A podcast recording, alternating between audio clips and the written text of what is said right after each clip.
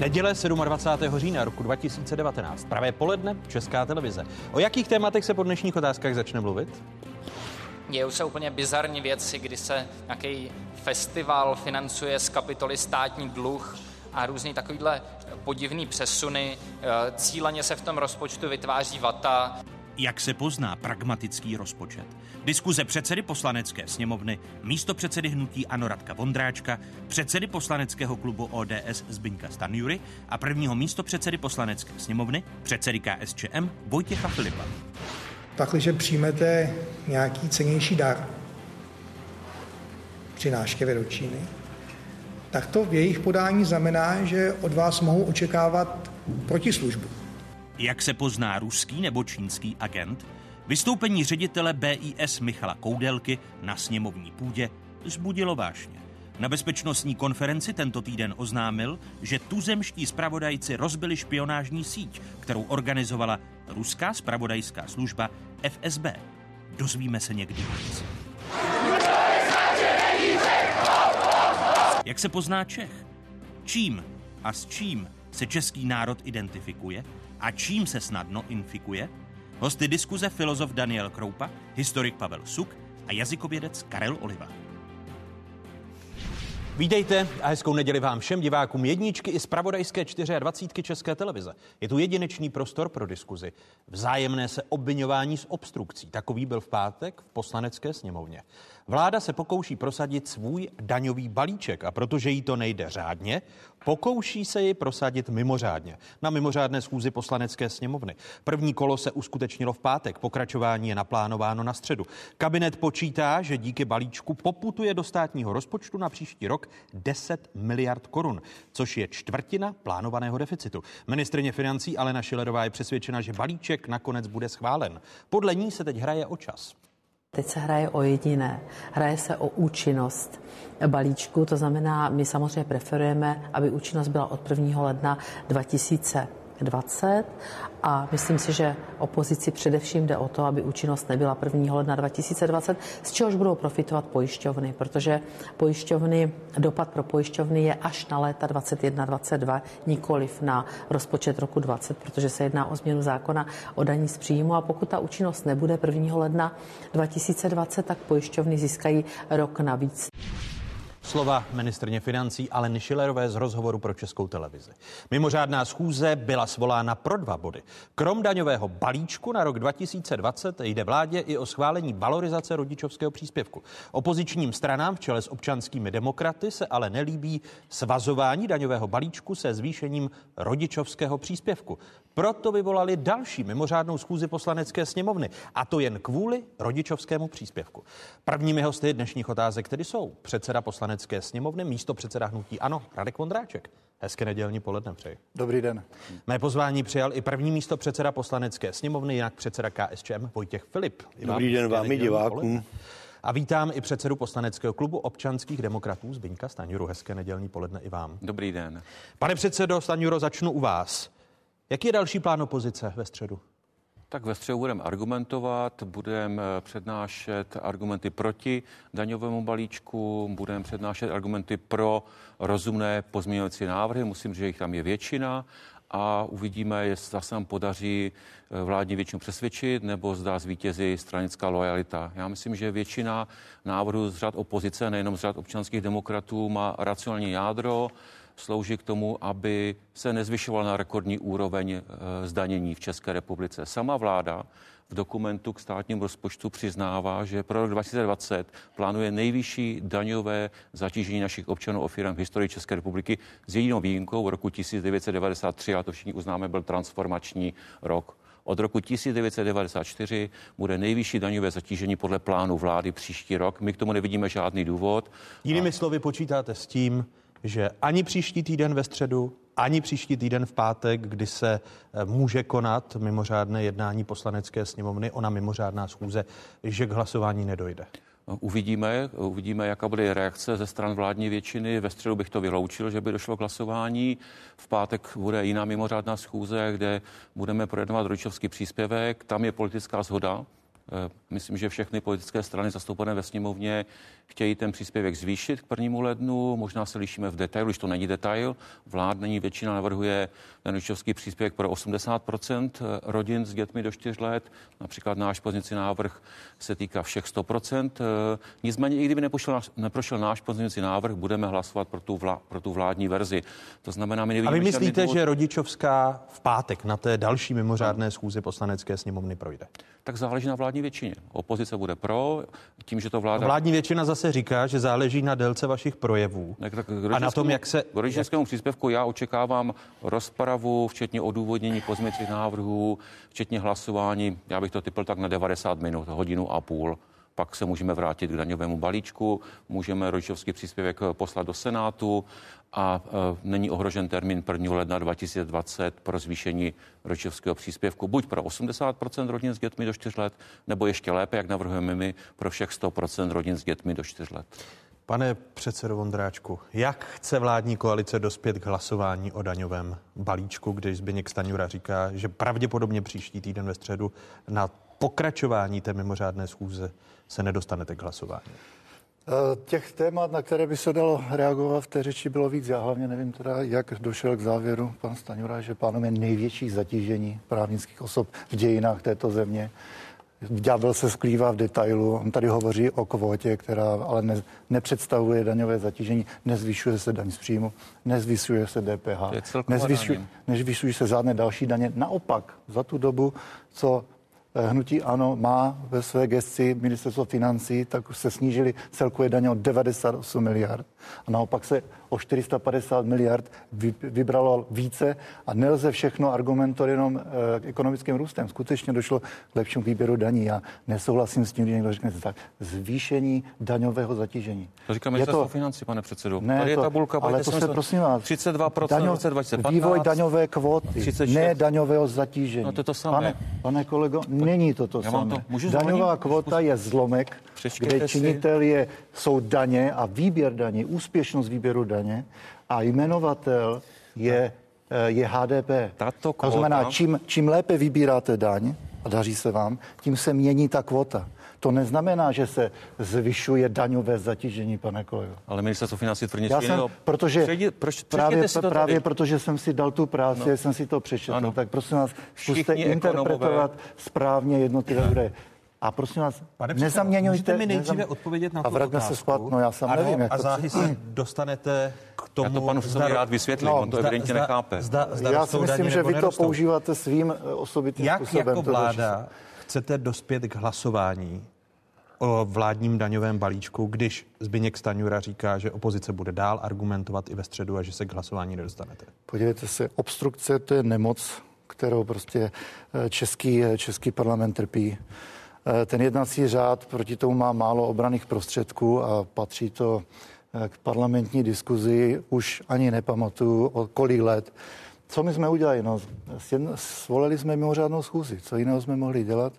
A snažíme se využít každý čas v rámci té mimořádné schůze. Kdy myslíte, že dojde na to hlasování? A v tuto chvíli, v tuto chvíli, já vám dám třeba jenom příklad. Já jsem se opravdu...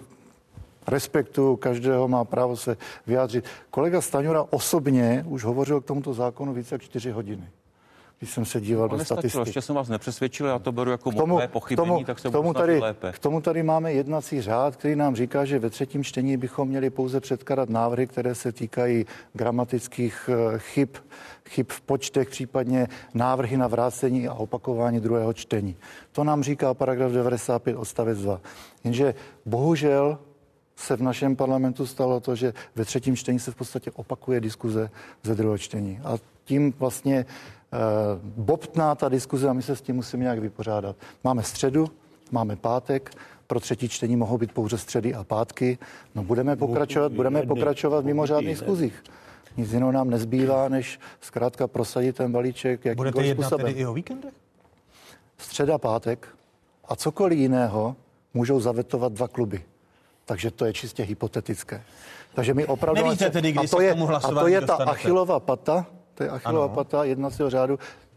To se týká každého, ať je v opozici nebo, nebo v koalici. Jednoho dne to může dostihnout každého. Já bych uvítal nějakou racionální diskuzi a musím říct, že teda jsme měli zkusku s panem Stanjurou. Netýká se to tohoto volebního období, ale zřejmě všichni v té Poslanecké sněmovně cítí, že je čas na nějakou racionální diskuzi o změně jednacího řádu, protože jinak můžeme zasedat od rána do večera, od pondělí do pátku. Záhy budete ničemu, reagovat, ale ničemu se nedobereme. Dostal také ke slovu Vojtěch Filip. Odpovíte mi vy, kdy myslíte, že dojde v Poslanecké sněmovně ke schválení vládního, vládního daňového balíčku. Jinými slovy, jestli jeho platnost bude odložena u těch věcí, jako je sporné zdanění pojišťoven, respektive jejich fondů.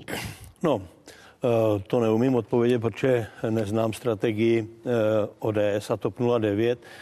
Z toho jejich veřejného vystoupení zatím vypadá to tak, že oni tu obstrukci budou prodlužovat.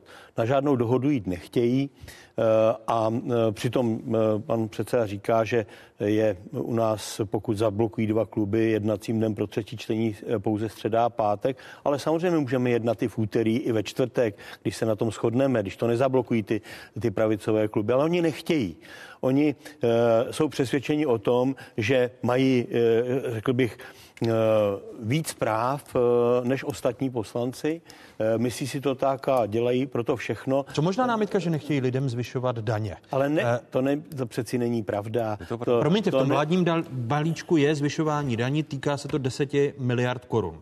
To jsou fakta. No, to je odůvodnění vládního ano, ano, daňového balíčku. Samozřejmě, že se zvyšují daně z alkoholu, kromě teda vína, pivo se snížilo. Ano.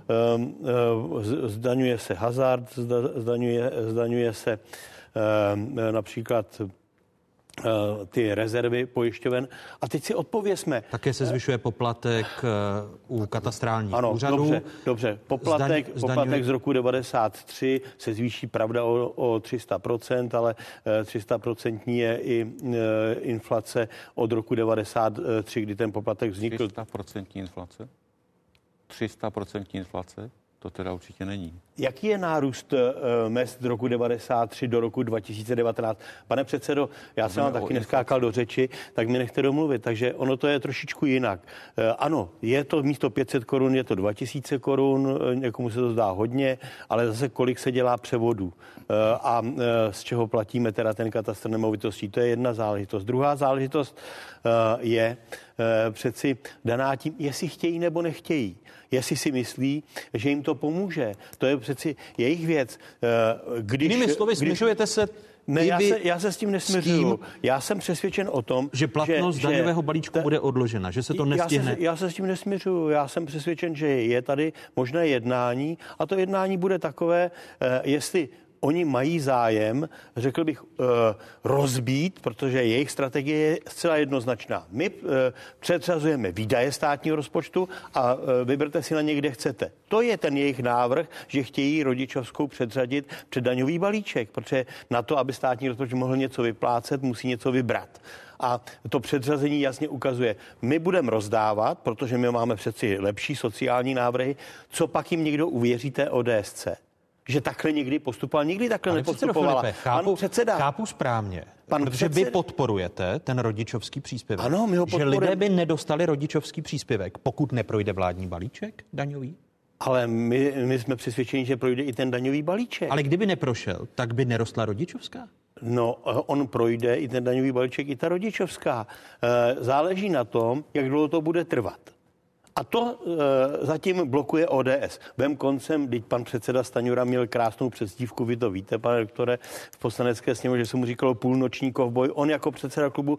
Tak když jsem nevěděl, O D S, to víte víc, než vím já, pane předsedo. Taky nevěděl. Ale, to jsem ale, taky nevěděl. Ale, půlnoční kdy, kovboj. Ano, protože on byl ten, který jako předseda klubu vždycky, když vládla O D S, navrhoval jednání po devatenácté, po dvacáté první, po dvacáté čtvrté hodině. Je pracovitý. E, no my, my jsme také pracovití, ale když to navrhneme, oni to nechtějí. Oni nechtějí v úterý nebo ve ve čtvrtek jednat o třetím čtení. Oni se shodli na tom, že nic takového nebude. Přitom to, to sloučení hlasovacích dnů do středy a do pátku bylo dáno tím, že byla situace sto na sto a poslanecké kluby, když plní třeba povinnosti určité, například v Radě Evropy, v O B S a jinde, tak samozřejmě se hledalo to, abychom měli co nejméně a přitom jsme nenarušili princip výsledku voleb.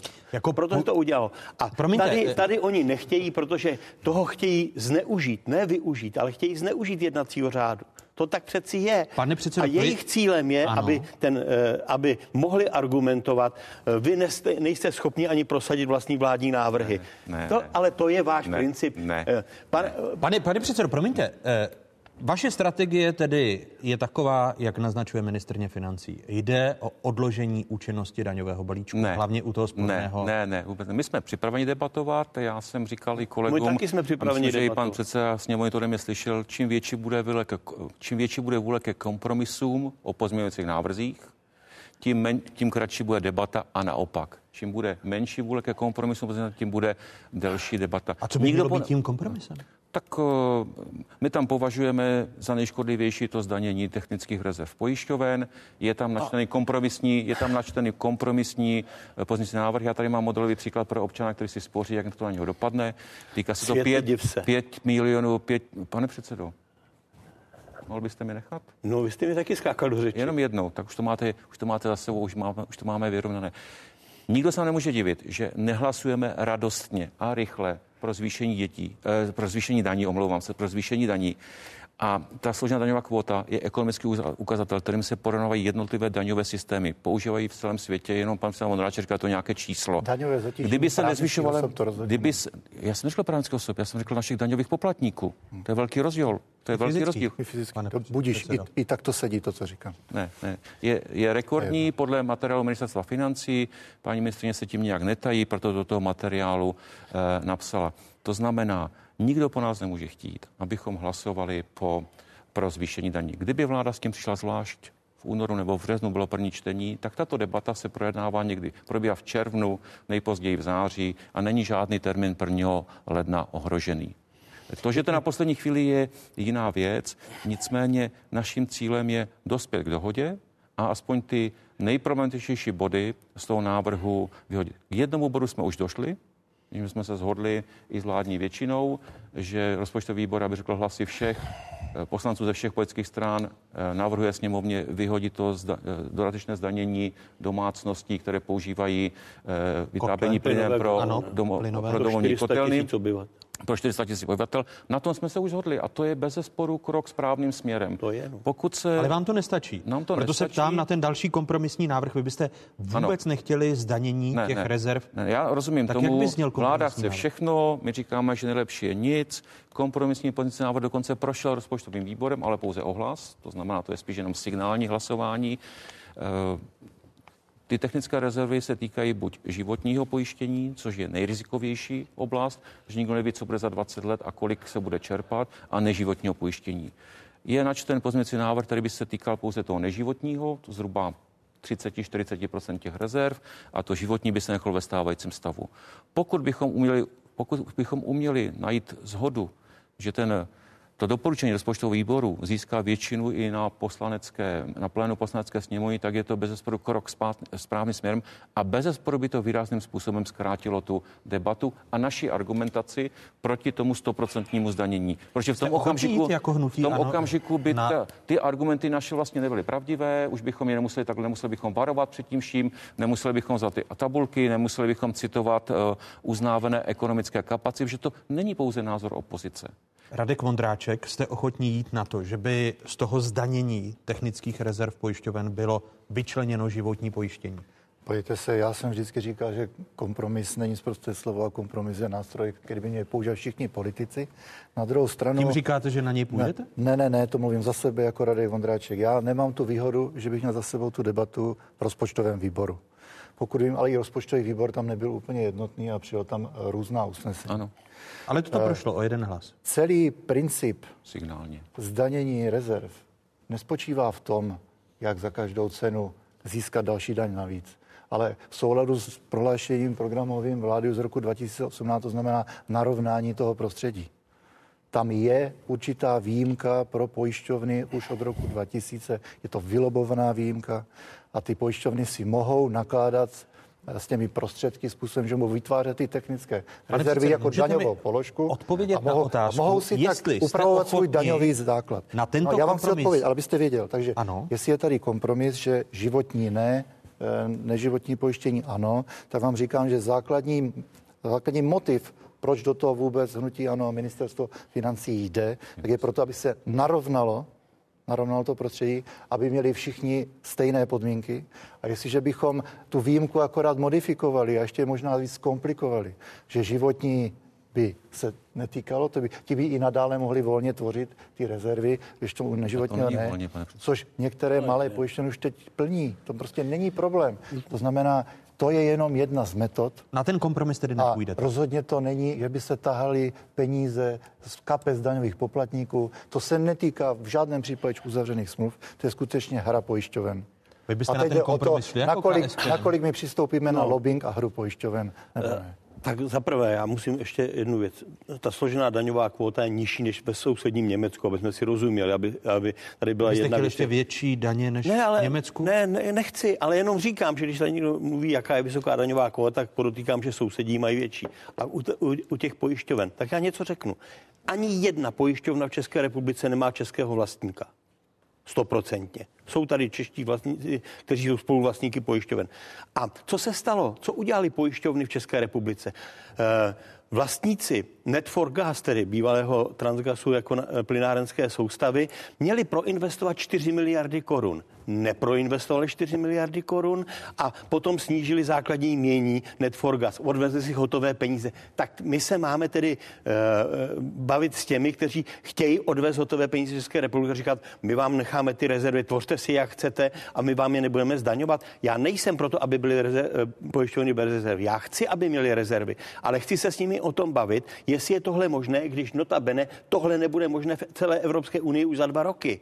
A oni to ví, oni si chtějí odložit ty, to zdanění těch rezerv. Jinými slovy, ani vy nepůjdete na ten kompromis občanských demokratů. Já si myslím, že tohle je vydírání spíš, než že je to kompromis. Já jsem o tom hluboce přesvědčen. Tak se na to pojďte podívat z toho ekonomického hlediska a z toho, co, jaké je postavení těch pojišťoven, jaké je postavení těch, kteří jsou pojištěni. Pane předsedo Filipe, ale to, ale to bychom se dostávali do devadesátých let, do éry vlády Miloše Zemana a Václava Klause, kteří privatizovali naše banky, naše pojišťovny, ale, naše ale, plynárenské ale, odvětví. Ano. A Ale, a jsme na tomto konci. Ale, ale jsme, ano, jsme na tomto konci. Já jenom říkám, že v tom případě e, také musí ti hráči, kteří tady hrají, a teď je jedno, jestli jsou jenom evropští a ty mají e, pravidla e, stejná, jako my, my chceme po nich, nebo i ty e, neevropští, ty, ty vlastníci, ať jsou z Kanady. Pro ten pozměňovací to návrh, který K S Č M hlasovat? Já nebude. Jsem přesvědčen, e, tak jako nehlasovali naši dva členové v rozpočtovém výboru, tak pro něj nebudeme hlasovat ani my ve sněmovně. Návrh státního rozpočtu na příští rok má první kolo za sebou, na rozdíl od vládního daňového balíčku,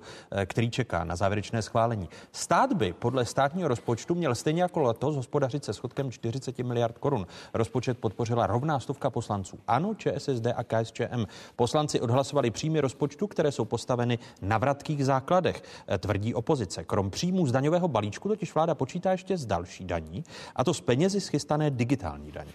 dva miliardy uh, má být příjem z digitální daně, která ještě nešla ani na vládu. Já, v programovém prohlášení vlády je, že daňové prostředí má být předvídatelné.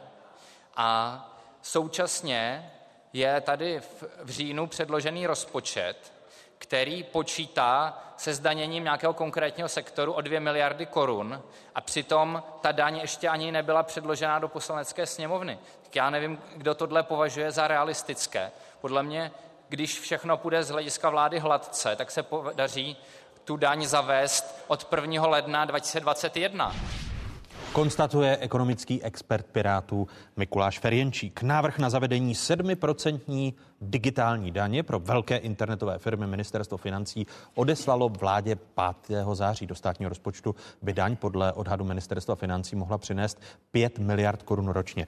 Vy jako komunisté tolerujete, pane předsedo Filipe, vládu. Když jsem se díval na zprávu ke státnímu rozpočtu České republiky na příští rok, tak tam na straně dvanáct je právě ona daň z vybraných internetových služeb.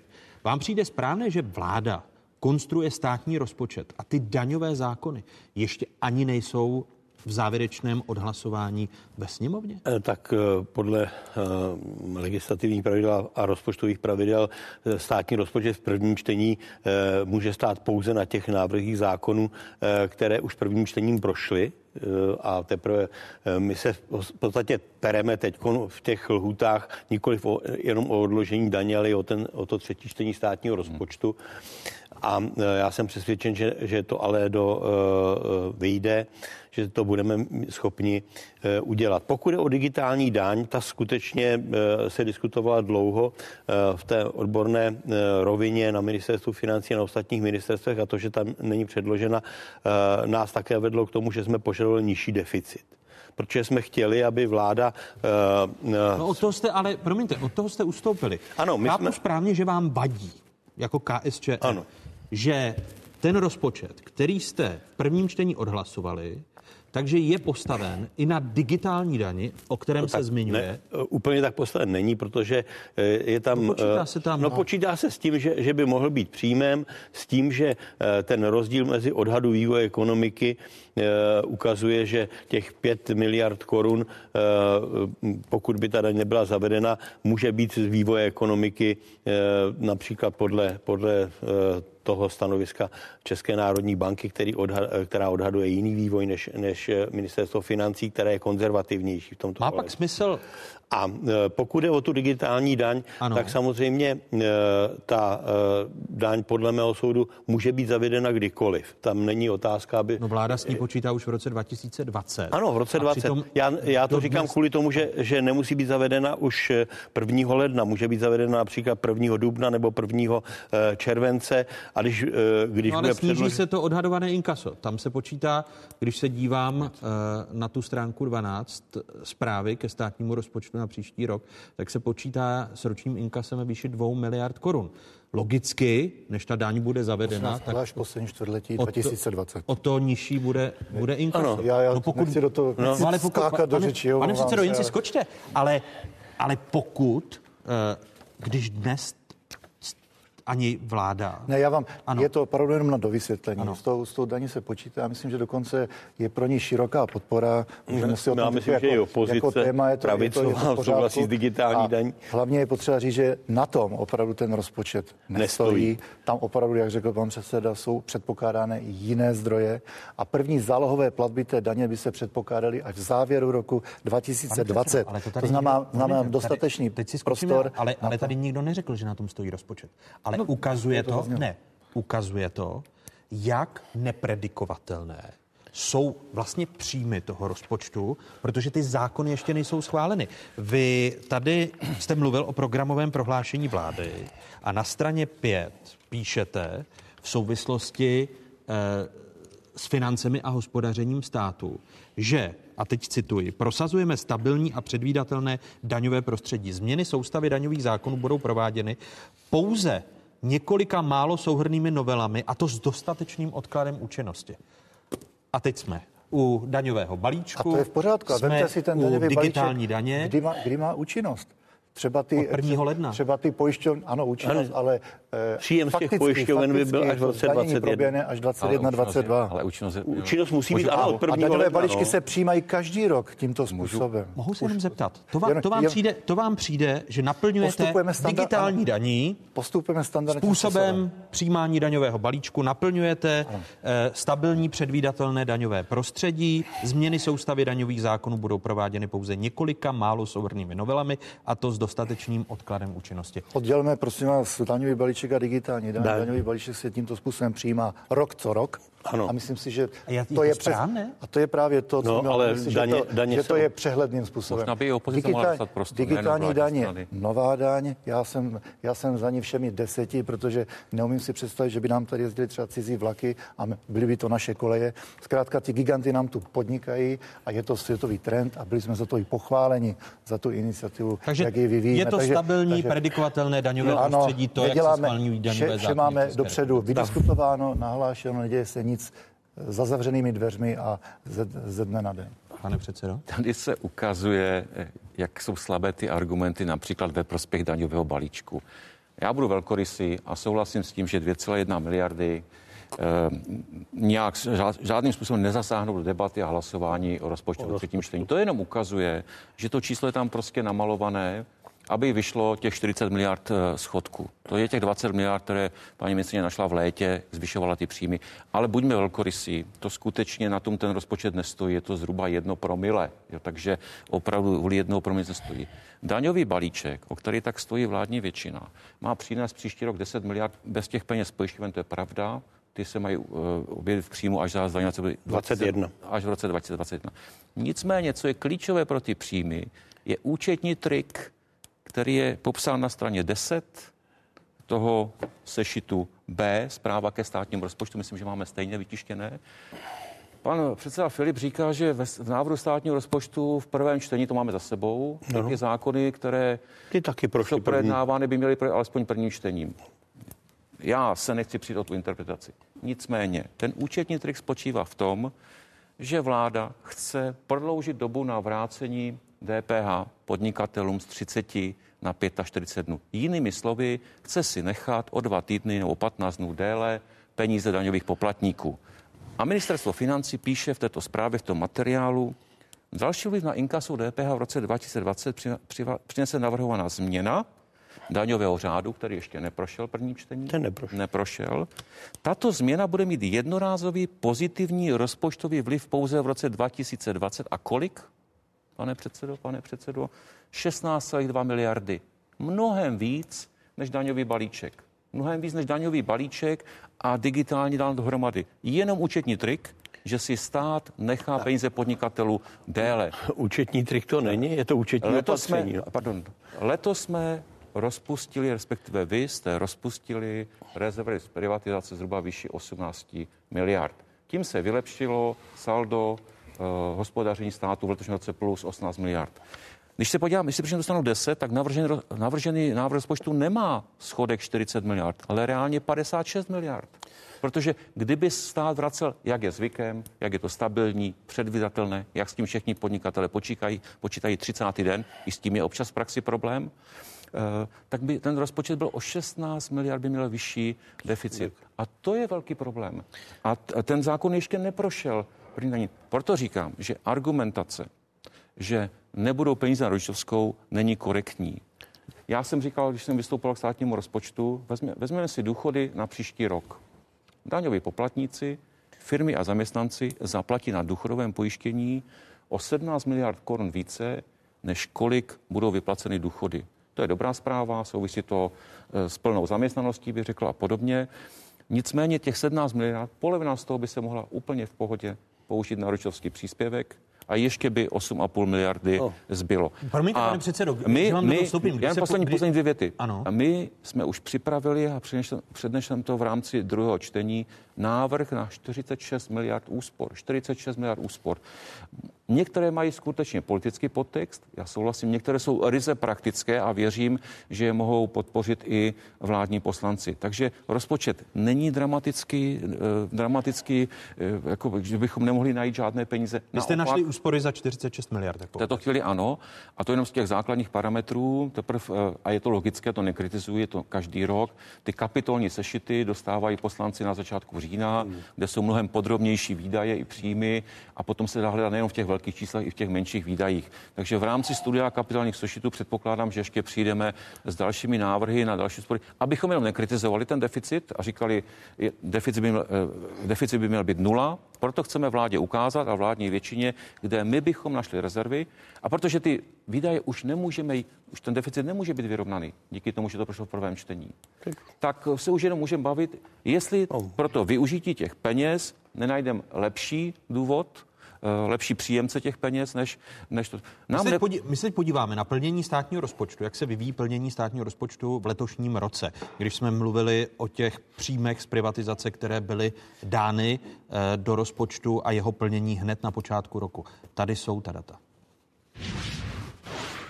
Státní rozpočet je v deficitu od února. Hospodaření se propadlo nejvíce v květnu na minus padesát jedna miliard korun.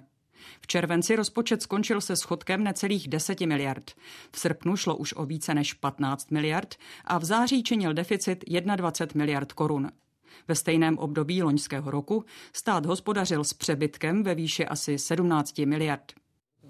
Tolik tedy vidíme, jak je plněn státní rozpočet na příští rok. Pane předsedo Filipe, když tolerujete vládu a v prvním čtení jste jako KSČM podpořili rámce státního rozpočtu na příští rok, tak vám nevadí těch sedmnáct miliard, o kterých mluví Zbyněk Stanjura, že to jsou vlastně čísla, která jsou napsaná v rozpočtu a daňový řád ještě neprošel ani prvním čtení v Poslanecké sněmovně? Tak zaprvé to není kalkulováno tímto způsobem.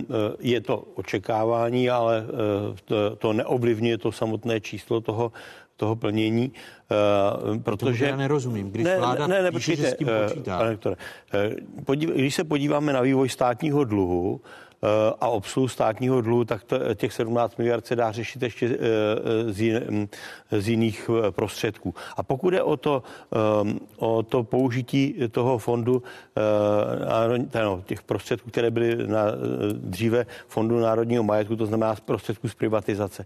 Ano, ale ty používala každá vláda od roku devatenáct set devadesát tři až do roku dva tisíce třináct nebo do dva tisíce sedmnáct. Tak jsme ji v tomto pořadu mnohokrát kritizovali, protože daně, ano, ano, ale ten, ten státní z privatizace ten stát... měli jít na penze a na důchodovou, na důchodovou ne, reformu. Mě, měli, nebo měli jít na rozvoj těch investic, aby byly další příjmy.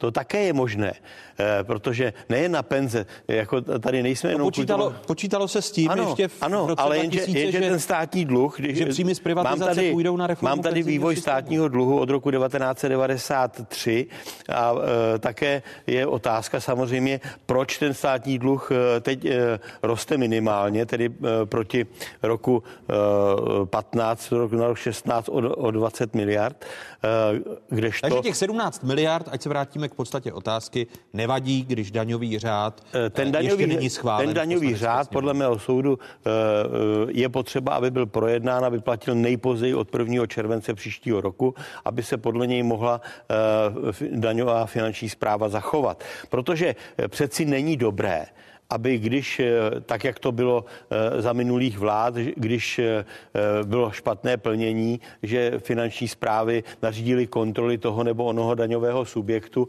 a tím v podstatě odložili vratku té daně z přidané hodnoty. Takhle to přeci fakticky chodilo. To kolega Stanjura nemůže zpochybnit, protože to velmi dobře ví. Velmi dobře ví, to takhle chodilo. Nevím. A vy, vy, vy, a vy, jako, vy jako KSČM... Uh, podpoříte státní rozpočet i ve třetím čtení, nebo počítáte s tím, my že ještě zatím, s premiérem my jsme budete zatím, chtít kvůli situaci ve zdravotnictví jednat? My jsme, pokud je o zdravotnictví, ano. jsme dospěli k určité dohodě. Ty prostředky z těch rezerv zdravotních pojišťoven se z těch padesát sedm miliard z části sníží. To neohrozí nijak zdravotní pojišťovny, protože jejich, jejich finanční rezervy budou dostatečné na to, aby fungovaly ještě několik měsíců.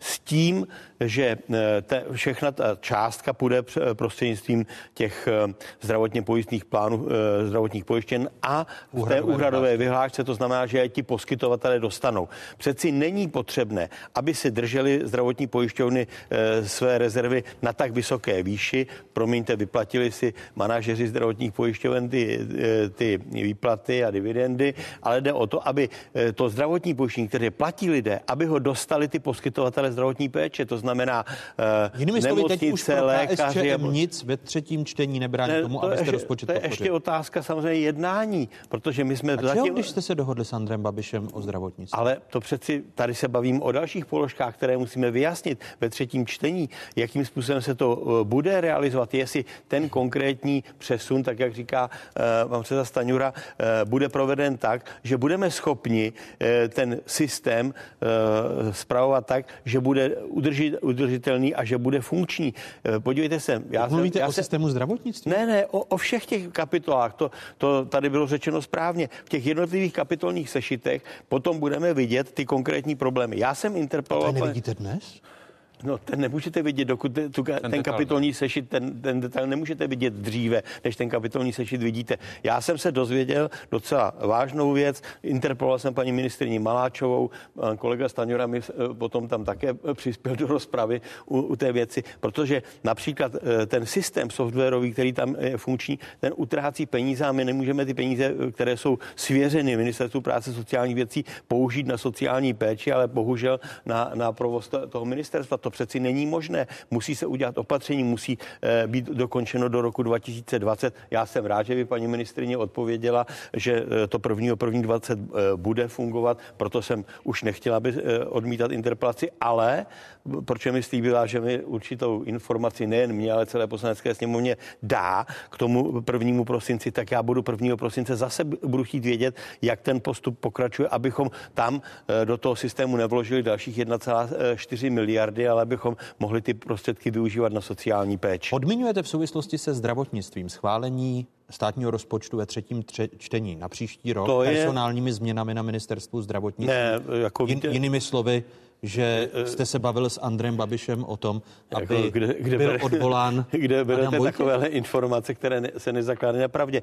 Vy, Takže vy, to nepadlo na ústředním výkonem výboru? Ne, to určitě ne, to určitě ne. To tam nebylo, byla tam, byla tam věcná debata o tom a také jsme jednali, jak s krizovým plánem, krizovým štábem těch zaměstnanců ve zdravotnictví, tak jsme jednali s ministrem zdravotnictví a premiérem o tom, abychom dospěli k nějakému závěru. A pokud jde o ty ostatní, tam v těch kapitolních sešitech opravdu jsou věci, kde my budeme požadovat určité e, přesuny uvnitř těch kapitol, tak abychom byli schopni i v třetím čtení říct ano, my e, můžeme podpořit e, ten státní rozpočet. My jsme slíbili na jednání panu premiérovi, že pokud dojde k dohodě o zdravotnictví, že podpoříme první čtení státního rozpočtu. My nejsme naivní, abychom udělali biankošek a potom e, jsme e, koukali na ten vývoj a ne, nevěděli, co dál. První čtení prošlo přesně sto hlasy poslanců ve středu v tomto týdnu. Bojíte se, že rozpočet neprojde? Podívejte se, my jsme menšinový kabinet, menšinová vláda. Takže my si tu, my si tu podporu zkrátka nějakým způsobem musíme vždy vyjednat. A já myslím, že sto není málo. To bylo sto v situaci, kdy bylo zapotřebí sto. Ten základní krok, třeba co se týče zdravotnictví, já považuji úhradovou vyhlášku, která je výsledkem nějaké dohody, a kterou ministr podepsal v pátek, jestli se nepletu. No. A to si myslím, že ten nejzákladnější krok všeho. Další podporu budeme hledat, ale je to ten nejdůležitější zákon roku a já jsem přesvědčený, že tu podporu najdeme. Pan předseda Stanjura? Já myslím, že to klišé, že to nejdůležitější zákon roku, to podle mě neplatí, ale to je jenom i interpretace toho zákona. Rozpočet bude. Rozpočet je nejdůležitějším není, ekonomickým není. Zákonem. Já si myslím, že ne. Já myslím, že zvýšení daní je mnohem důležitější, nebo nezvýšení daní je zvýšení mnohem než rozpočet. Rozpočet, no, součást státního rozpočtu. Rozpočet schválen bude. Od, ne, že bych měl obavu nebo radost, to tak je, pokud funguje nějaká většina, tak ten rozpočet schválí. Můžeme se bavit o tom, jestli může být lepší nebo horší. Rozpočet bude schválen, já bych řekl, že podle toho harmonogramu, který schválila Poslanecká sněmovna, to je realistický odhad. Kdyby to chtělo trošku odlehčit, já jsem řekl ve sněmovně, když to doporučil Ústřední výbor Komunistické strany Čech a Moravy, tam bylo, že jsem neřekl to a Moravy, tak od, to, od toho okamžiku jasně ten rozpočet projde. Já si myslím, že komunistům projde ještě několik pozměňovacích návrhů v rámci přesunu mezi kapitol, mohou být i relativně roz rozumné, já to nevylučuju, mají, jsou vlivní, umí si to vyjednat, protože o jejich hlasy Andrej Babiš stojí, tak to prostě v politice funguje. Takže není problém s tím, bo, uh, rozpočet bude schválen, říkám podle toho harmonogramu, já bych řekl, že před desátým prosincem bude rozpočet v Poslanecké sněmovně schválen. Co problém je u toho rozpočtu? Je deficit, rozpouštění těch rezerv a zvýšení daní. Ty rezervy, já se k tomu vrátím jenom, jenom už jenom výčtově. Pane předsedo, to už jsme slyšeli. Ne, ne, ne, ne. Teď je útok na rezervy pojišťoven, rezervy zdravotních pojišťoven. Jenom pro představu to zjednoduším. Zhruba stojí zdravotnictví jednu miliardu denně. Příští rok budou výdaje tři sta šedesát osm miliard, tři sta šedesát pět dnů, tak je to zhruba miliard denně. A můžeme se bavit, kolik jsou rozumné rezervy pro ten zdravotní systém. Jeden měsíc, pak je to třicet miliard. Po zásahu vlády zůstane méně než třicet miliard. Ne. Ale, nebo dva měsíce, tři měsíce, to je přece legitimní debata. V minulých letech vláda a rozpočet s ním počítal schválený, vlastně vybrala rezervy Lesů České republiky, přišla kalamita, tom okamžiku by firma měla šáhnout do rezerv a zafinancovat tu kalamitu, na které se shodujeme z těch rezerv. Rezervy tam nejsou, takže to stejně bude sanovat nakonec státní rozpočet, protože musí v okamžiku. Tak nám připadá nerozumné všechny rezervy rozpouštět, včetně třeba u toho státního dluhu byly nějaké rezervy, které se taky rozpustily. A to je podle mě legitimní, uh, legitimní debata. Promiňte, ale když si řekneme, že máme tisíc pět set sedmdesát miliard příjmů a tisíc šest set deset miliard výdajů, tak debata o osmi miliardech se na prodičovský příspěvek prostě není férová. A myslím, že už by to mohlo být schváleno. Dokonce ani těch deset miliard nehraje. Říkal jste, že v, že v pátek ten rodičovský příspěvek schválíte, ano, i s vaší podporou na té mimořádné schůzi. Ano. Ve sněmovně jste tento týden ještě rozhodli o tom, že dvacátého prvního srpna bude nový významný den. Poslanecká sněmovna ve čtvrtek podpořila návrh, aby dvacátého prvního srpna byl právě v kalendáři významným dnem. Dnem památky obětí invaze a následné okupace Československa. Komunisté až na Jiřího Dolejše se zdrželi nebo nebyli přihlášeni. Ještě před hlasováním místopředseda K S Č M Stanislav Grospič řekl v rozhovoru pro Český rozhlas Plus tato slova. Základní premisa z našeho pohledu souvisí s tím, že se nejednalo o okupaci. Byl to tragický moment, nebyl správný ten moment a ty oběti, které jste tady zmiňovala, to byly oběti, které vesměs pocházely z dopravních nehod. Slova Stanislava Grospiče, která vyvolala výraznou kritiku nejen opozice, ale i e, historiků. Podle oficiálních údajů Ústavu pro studium totalitních režimů si okupace vyžádala do konce roku devatenáct set šedesát osm sto třicet sedm obětí. Rozhodně podle historiků nešlo o oběti dopravních nehod, navíc pětce těžce zraněných a další stovky lehce zraněných. Jsou na místě slova omluvy, pane předsedo Filipe?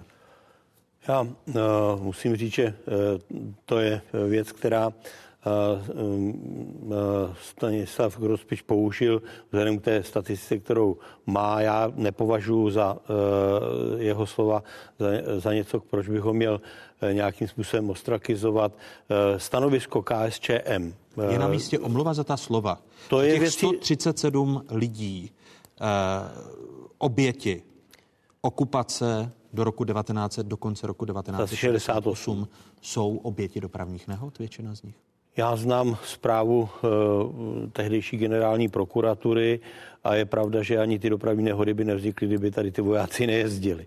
Ale, takže je na místě omluva. Já, to je jeho věcí, já ho k tomu uh, mohu, uh, mohu to požádat, mohu, uh, mohu to nechat být, ale v každém případě. Uvažujete o tom, že byste požádal, klub, promiňte, uvažujete o tom, že byste Stanislava Grospiče požádal o omluvu za ta jeho slova? Já budu mít v úterý kolegium, můžeme to rozebrat, jaký je politický dopad této věci, ale já jenom připomínám, že Komunistická strana Čech a Moravy k tomu zaujala zásadní stanovisko, že to byl násilný vstup těch vojsk. Je to stanovisko, které jsem psal já osobně ještě s docentem Klanicou v roce devatenáct set devadesát osm a tímto stanoviskem se Komunistická strana Čech a Moravy od té doby řídí. Vždycky jsme ho dali, je na našich stránkách. To těžce poškodilo komunistické hnutí nejen v České republice, v Evropě, ale i ve světě. Ale teď tady máme vašeho místopředsedu, který to zlehčuje, který zlehčuje okupaci a jako... těch sto třicet sedm obětí, protože většinu z nich prohlašuje za oběti dopravních nehod. Proto se ptám, jestli platí to, co jste říkal, a je na místě omluva. Musíte nebo to neplatí? Se, já to s ním v úterý jistě proberu, ale podle mého soudu, já, vy to dobře víte, já těžko mohu někomu nařídit, aby to udělal to nebo nechce. Ono. Já se ptám. Já, moje, moje stanovisko budu rozebírat se Stanislavem Grospičem. Moje stanovisko, protože já se budu držet stanoviska, které schválil výkonný výbor naší strany, to je pro mě závazné.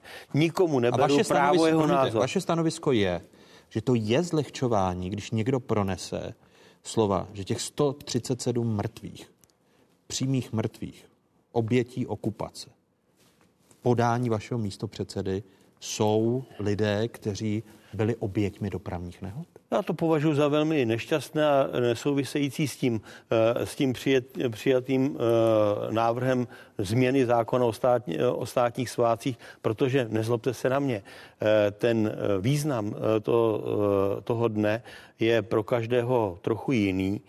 A na druhou stranu je třeba říct, my myslíte, že, že, tady udělat není, z toho, že tady není shoda, že není shoda, že protože Sověti toho, a, a další to, státy Varšavské udělat, smlouvy okupovali Československo. Tak uh, okupace to nebyla, to z pohledu mezinárodního práva, teď ba, se bavíte s právníkem, uh, okupace vypadá jinak. My jsme měli vlastní armádu, která byla součástí této, uh, té Varšavské smlouvy v bipolárním světě, ale uh, dovolte mi uh, dokončit tu větu. Já samozřejmě e, mám e, názor, a protože jsem se na tom podílel, na tom stanovisku, tak to stanovisko zastávám, protože to poškodilo komunistické hnutí. Do té doby nic takového komunistické strany nedělali, aby, e, řekl bych, bránili ten, e, ten svůj socialistický blok. Jako to je přeci něco jiného, e, ta, e, Maďarsko. Je, je na místě omluva, pane předsedo Vondráčku, byť ta slova nezazněla na půdě Poslanecké sněmovny, ale v Českém rozhlase? Pro mě není podstatná mluva, pro mě je podstatné, co pan Grospič řekl. Já osobně jsem byl při debatě zde v této televizi, kdy prostě odmítl říct slovo okupace, ačkoliv jsme to tam všichni, Vojtěch Filip všichni, okolo, všichni okolo říkali, že to okupace byla. Já si myslím, že ten dopad není jenom v těch lidech, ten dopad je morální, ano, ten, ten významný ano, den, že byl vyhlášený úplně na místě. Člověk by si řekl, jestli pan Grospič vzal ponaučení z toho pořadu předtím, že se nevyjadřoval šťastně, říkáte nešťastně. Já myslím, že opravdu asi správný termín je zlehčování, bagatelizace té události, že by vzdělaný, inteligentní člověk neměl popírat zjevná fakta a jestliže to vypustil z úst a nedomyslel, tak je na místě, aby to upřesnil, případně se omluvil. A dál už bych snad do toho ani... Pane předsedo, už bych v tom dál nepokračoval. Ta, po, podle mě ta slova jsou skandální, ale od pana Grospiče nejsou překvapivá. První věta byla, základní premisa je, že to nebyla invaze. Co to tedy bylo? Pan předseda Filip říká, že bylo, že bylo poškozeno komunistické hnutí. No to je mi fakt jedno. Bylo poškozeno Československo, obyvatelé, generace mých rodičů a prarodičů, ne komunistické hnutí. A to, to je stanovisku máme také. No to je také. Ale jako první bylo porušeno, poškozeno komunistické hnutí. Je to skandální. On se stejně neomluví. A víte, co je skandální? Podle mě. Proto jsem se ptal, to je předseda mandátového imunitního výboru Poslanecké sněmovně. Většina Poslanecké sněmovny člověka, jeho názory fakt nejsou překvapivé. Před tou volbou já jsem citoval jeho, omlouvám se, stalinistické názory. Takzvaní disidenti. To všechno byli zrádci národa, nebyla okupace, nebyla invaze. To není nic překvapivého. Přesto většina ve sněmovně zvolila. Pan předseda Filip řekl, že to nebyla okupace. Vy jste si ho vybral jako prvního předsedu Poslanecké sněmovny. Jak se on to poslouchá, že nebyla okupace? Vy jste si vybral dobrovolně na základu voleb, že Já říkám, eh, pan že to okupace Filip, byla, že to byla no, invaze a že... A tak zásadní věc českých a slovenských dějin smlouvou, je prostě taková ta interpretace dopravní nehody, nebyla to okupace, nebyla to invaze. Já myslím, že to je úplně evidentní. Já jsem šokován tím, že někdo může hájit ta slova, mít pochopení pro pana Grospiče, já se s ním ještě o tom povykládám nebo něco. Já myslím, že řekl, co si skutečně myslí. On si to skutečně myslí a není sám v řadách komunistické strany. A to je strana, která drží vládu, to je strana, která má prvního místopředsedu Poslanecké sněmovny, to je strana, která má předsedu mandátového imunitního výboru. I vaši zásluhu, pane předsedo. A mě to tam mrzí. A to je protože si myslím, důvod, že proč komunistická strana nemůže být s klasickým součástí koalice. Myslím, že najdeme hodně rozporů mezi hnutím ANO a O D S. Ale jsem si jistý, že v hodnocení dvacátého srpna šedesát osm hmm. rozpory nejsou. A je na místě tak, tedy tak... odvolání Stanislava Grospiče z celá mandátového? Podle mě je na místě, ale rozhodne to hnutí ANO. Nemá cenu, protože nevolá opozice sama bez dohodou, bez dohody s hnutím já, ANO. Protože, ať si to říká na komunistických schůzích, to nějak neovlivníme, je svoboda projevu, on má právo to říkat. Vy byste podpořili takový návrh? Je svoboda projevu, on to má právo říkat, ale my ostatní máme ho právo za to uh, hodně kritizovat a klidně navrhovat odvolání z ústavní funkce. To si myslím, že je na místě. A to navrhnete? No po dohodě s hnutím ANO, jak to nemá smysl, protože víme, kdo má většinu. Buď to pan předseda myslí vážně, že, že to tako, jako já hodnotím jako skandál, vyjádření předsedy výboru je, je, je na, je na místě, a bude situace na místě návrh na odvolání Stanislava Grospiče. My máme určitou situaci v současné Poslanecké sněmovně, kdy nemáme předsedu školského výboru. Já jsem mě opakovaně, opakovaně slyšel ze strany O D S, ať nekádrujeme jejich kandidátů, že máme respektovat kandidáty druhé strany, hotovo, tečka. Ano. Jedním dechem nás tady vyzývá kolega, aby jsme kádrovali. Zpráv z dobrých pohnutí. Až řekne uznává některý můj člen takto skandální výrok, já sám navrhnu naší, naší to, straně, abychom ho stáhli z toho. To je jednoduše. No, to se na mě nezlobte. Já ctím svobodu slova a jako, jak, jak, proč je tedy váš předseda uh, uh, strany O D S jako se zastává pana Novotného, který vy, vyzývá jako uh, k tomu, aby, uh, aby komunisté přišli o život? Nezlobte se na mě, tak jestli já respektuji svobodu slova, respektuji to, že každý má právo na svůj názor, má právo ho nahlas říkat a já za to nebudu nikoho ostrakizovat, samozřejmě musím projednat ve stranických orgánech, jestli to nebo ono vyjádření je, je v pořádku nebo není v pořádku, jestli nám pomůže nebo poškodí a jestli ho ty, ti lidé vnímají a jak ho vnímají, to já samozřejmě budu, to řeším s každým. Pane předsedo, ale ptal jsem se na váš osobní názor, jestli, Můj jestli osobní myslíte, názor že je na místě omluva. No, vy jste řekl, je, že, že před tím úterním jednáním nebudete. Já, jako pane doktore, nezlobte se na mě. Vy to víte, já eh, nikomu nic nevzkazuju přes, eh, přes média, natož veřejnoprávní. Vy usilujete o svobodu slova a já ji nesmím nechat vlastním lidem? Ale ne, člověk, počkejte, promiňte, počkejte. Pane předsedo, a teď smrtelně vážně. No? Člověk, když má svobodu slova, tak má také odpovědnost ano, za to slovo. Ano. A sto třicet sedm mrtvých lidí, pět set těžce zraněných, vydávat ano. za oběti dopravních nehod, v tom je odpovědnost slova? No to, je, to samozřejmě řešit Tam vidíte budu, odpovědnost slova? Ale já jenom říkám a hájím tady stanovisko, které jsme přijali. Já jsem na něm e, pracoval. S tím stanoviskem se e, e, shodli všichni. Mohu vám, po, mohu vám poslat, mohu vám, ano, poškodilo to Českou republiku, poškodilo to, to naše, na, naše občany. Proto se vás, pane předsedo, ptám, jestli Aha. pro vás lidsky je to přijatelné. Nechte stranou svobodu slova, když existují lidé v této zemi a, a jich čím dál víc, kteří na mě, nemají nech, odpovědnost nechte na, mě, slova. Nechte na mě, abych to řešil s Stanislavem Grospičem normálně. Vy mi neřeknete váš osobní názor. Já ho, protože jsem ve veřejnoprávní televizi, ve veřejném pořadu, tak já tady nebudu nic Stanislavu Grospičovi vzkazovat. Nezlobte se na mě, neudělám to. Ještě jedna věc, která se týká historie. Zítra si připomínáme státní svátek, ano. budeme slavit výročí vzniku československého státu. Vy dva míříte na Pražský hrad, protože jste dostali pozvání. Pozvání však nedostali někteří vaši kolegové místopředsedové Poslanecké sněmovny. Pane předsedo Vondráčku, přijde vám to správné, že vedení Poslanecké sněmovny, které reprezentuje všechny lidi v této zemi, všechny voliče v této zemi, takže ne všichni voliči budou na Pražském radě zastoupeni, protože nebyl pozván místopředseda Poslanecké sněmovny za O D S Petr Fiala a místopředseda Poslanecké sněmovny za Piráty? Je to téma, které neřeším poprvé. Je to téma, které nepatří k mým oblíbeným, protože jsem doufal, že už to nikdy řešit nebudu. Pravda je taková, že když se zve na Pražský hrad těchto mimořádných událostí, tak, tak by se nemělo personifikovat. Mělo by se prostě pozvat Poslanecká sněmovna jako instituce, měl by se pozvat Senát jako instituce. Já se v tomhle konkrétním bodě s panem prezidentem nezhodnu. Já s tím nesouhlasím. Samozřejmě asi kromě toho, že mu sdělím svůj názor, případně mu napíšu, tak to je všechno, co s tím můžu dělat. Já vnímám i to, že někteří, že někteří ne, dopředu... Zatím jste mu nenapsal. No já už jsem mu psal tenkrát, když se to řešilo, když se řešila inaugurace, tak... A teď jste mu to napsal za letos. U inaugurace přece jenom i já jsem byl jeden z těch, co zvou, tak jsem do toho měl co mluvit. V této chvíli je to skutečně pozvánka ze, ze strany Pražského hradu. Já tady říkám, že se mi to nelíbí, že to je další rozdělování společnosti. A zase je fér na druhou stranu říct, že někteří dopředu říkají, že nepřijdou, konají se i jiné akce. A e, znám i vyjádření pana prezidenta, že proč to dělá. Můj názor je, že by se měli pozvat všichni, protože ten mandát vykonávají a zhruba reprezentují nějaké názorové rozložení ve společnosti a ti lidé si potom vyberou, jestli tam půjdou nebo ne. Pane předsedo Filipe, je no. škoda, že celé vedení Poslanecké sněmovny nebylo pozváno já, na to. Já to považuji za chybu. Já to považuji za chybu. Nevím, kdo to Miloši Zemanovi radí, protože on svým způsobem tyhle názory v minulosti nezastával. A já jsem přesvědčen o tom, co říkal pan předseda také, že nechť jsou pozváni všichni a jestli někdo nechce přijít, tak ať nechodí a jestli tam chce někdo dělat skandál, tak je to jeho ostuda. je to ostuda toho, kdo tam ten skandál na Hradě e, udělá.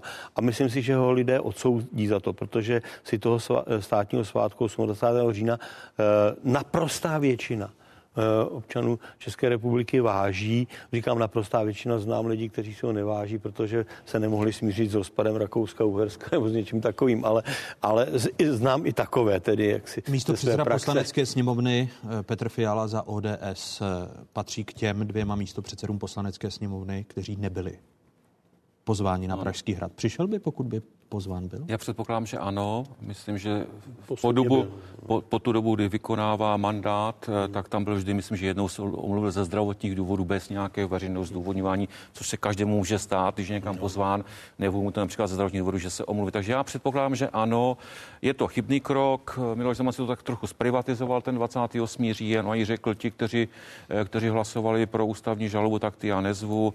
Místo, aby nás ten dvacátého osmého října spojil a spojili naše voliče aspoň na ten jeden den, Den, tak je to, ale co je, co je opravdu úsměvné? Víte, že pan Grospič pozván je? Samozřejmě. Dokonce do Vladislavského sálu jako předseda výboru, na rozdíl od mnoha jiných. O to je to absurdní ve světle debaty, kterou jsme vedli. Že dvacátého osmého října je pozván člověk, který neuznává invazi a okupaci naší vlasti, který neuznává oběti našich občanů, ten tam sedět bude.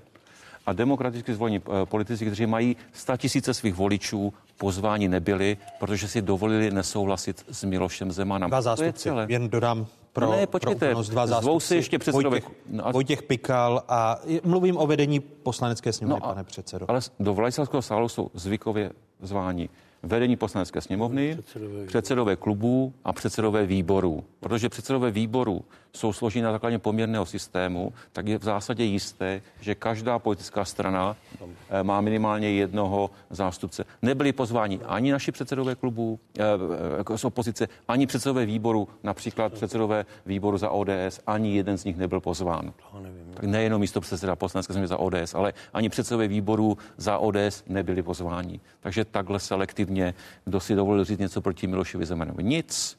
Kdo si Kdo podporuje Miloše Zemana, je zván. Je to chybný přístup, je to, ale na tom je to státní všichni, svátek všech. Tři, tři shodujete. No, nad, nad rámec téhle diskuze, znovu říkám, dochází tady k personifikaci, je to osobní, stejně tak, jak se má oddělit prezident a prezidentství a trošku ctít aspoň ty, se, aspoň, aspoň ty základní, základní hodnoty, tak se nám to nedaří. Nevím, kdy to skončí. Uh... Otázky končí. První část, pokračujeme ve druhé části. Přepněte si na Zpravodajskou dvacet čtyři. Našimi hosty byli předseda Poslanecké sněmovny Radek Vondráček, místo předseda Poslanecké sněmovny Vojtěch Filip a předseda Poslaneckého klubu O D S Zbyněk Stanjura. Pánové, děkuji vám. Děkuji za pozvání. Děkuji za pozvání. A v druhé hodině otázek bude řeč právě o našem svátku, státním svátku. Češi, češství nebo čecháčkovství? Kam sahá národní hrdost a kde začíná nacionalismus? Ve druhé části otázek hosty Daniel Kroupa, Pavel Suk a Karel Oliva. Přepněte si na dvacet čtyři. Pokračujeme po stručných zprávách.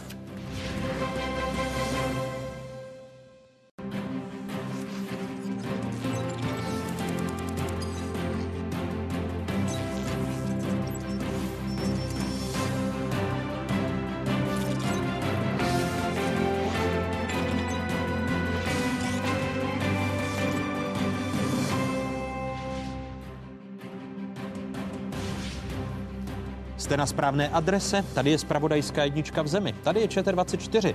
O jakých tématech se po dnešních otázkách začne mluvit? Už třicet let si užíváme svobodu ve volbách našich politiků, vyjadřování našich myšlenek a výměnách názorů. Máme svobodná a nezávislá média. Češi jsou skvělý národ. Češi a samostatnost. Proč a nakolik je Česko samostatné? Proč neexistuje ani historická osobnost, která by spojovala národ?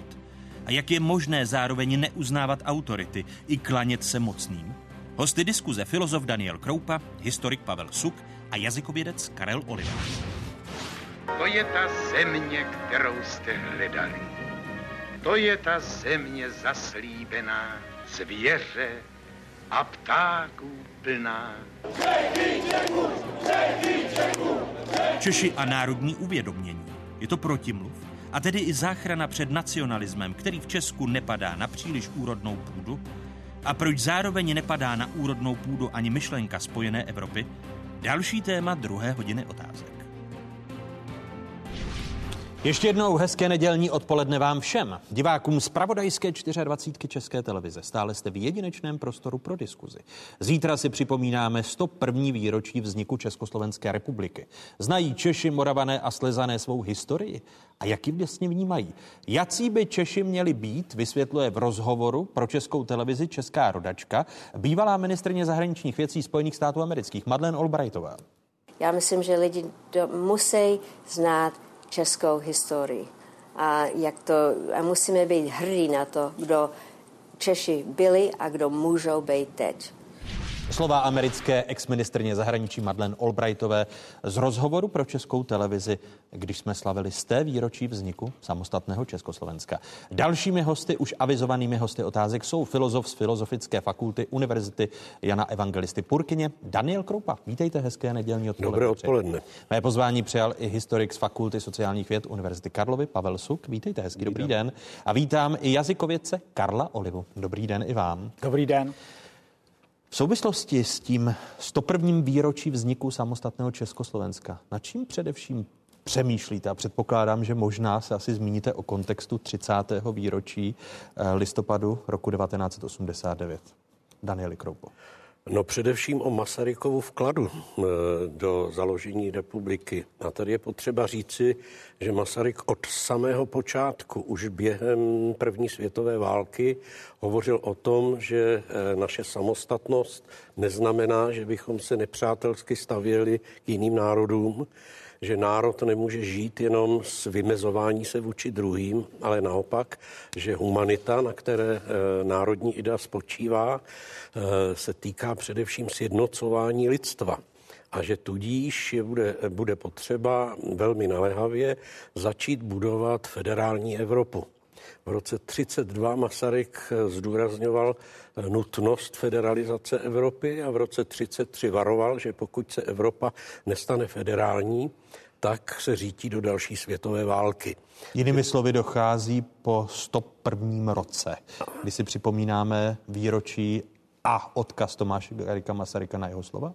Dochází na jeho slova a zejména je potřeba vidět, že ten Masarykův nacionalismus, který se nám dnes může jevit místy přepjatý, tak ale nikdy nebyl budován na pouhé negaci, ale na pozitivních hodnotách a na hledání spojenectví s ostatními. Na čím přemýšlí Pavel Suk? Podobně jako pan kolega jsem přemýšlel právě nad Masarykem a znova jsem si pročetl své oblíbené hovory z T G M a přímo mě téměř šokovalo, jak jsou aktuální i dnes, protože Masaryk se tam vyjadřuje o krizi demokracie, o korupčnictví, o státnosti a dalších věcech, takže byl jsem překvapen. Navazujeme na první republiku v souvislosti s těmi třiceti lety od listopadové revoluce, které si připomeneme za měsíc. To jsem si také docela uvědomil, protože když oni tam mluví o té krizi té, té demokracie, tak on říká, no jo, ale my jsme neměli čas se tomu naučit. My jsme ten starý rakouský režim negovali a nenaučili jsme se, jak ten demokratický režim dělat. Takže i v V této souvislosti bych řekl, že navazujeme. Na čím přemýšlí Karel Oliva? Já si myslím, že se mohu shodnout s oběma předchozími řečníky, s oběma pány v tom, že těch sto jedna let nám dává, myslím si, dobrý podnět k tomu, abychom zhodnocovali, co nám to přineslo v pozitivním a případně i v tom negativním slova smyslu. Co jsme získali, co jsme ztratili, jak vlastně to dvacáté století, které k nám Čechům nebylo, myslím, úplně vlídné, jak proběhlo? My se dostaneme ke všem třem rovinám v následujících zhruba padesáti minutách. Začnu to evropanství. A u toho, co říkal Daniel Kroupa. Podívejme se na statistiku, respektive na sociologická šetření. Do jaké míry Češi, Moravané a Slezané sami sebe vnímají jako občany Evropské unie, jako občany i Evropy? Tady jsou data z Eurobarometru z letošního roku. padesát osm procent občanů České republiky se cítí býti zároveň občany Evropské unie. Celkový průměr všech států dvacet osm unie je přitom sedmdesát tři procent. Patříme tedy k těm e, více skeptickým. Za občany Evropské unie se naopak nepokládá čtyřicet jedna procent obyvatel České republiky. Evropský průměr je v tomto případě dvacet šest procent. To znamená, jsme téměř o sto procent vyšší, než je průměr. Pokud jde o důvěru v Evropskou unii, tady jsou další čísla.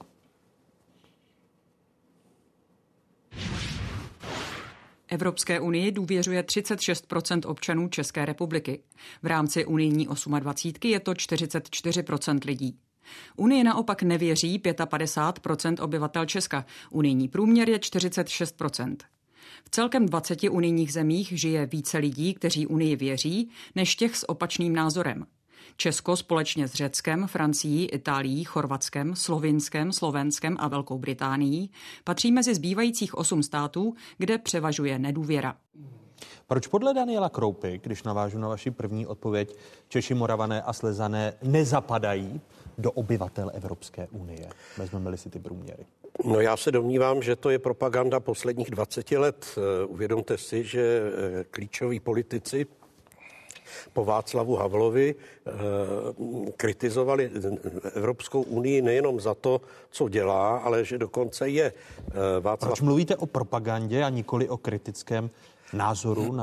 Víte, kritika je, kritika je v pořádku, ale Václav Klaus od samého počátku proti Evropské unii vystupoval a vytvořil si řadu nástrojů, kterými, kterými opravdu propagoval svůj postoj protievropský.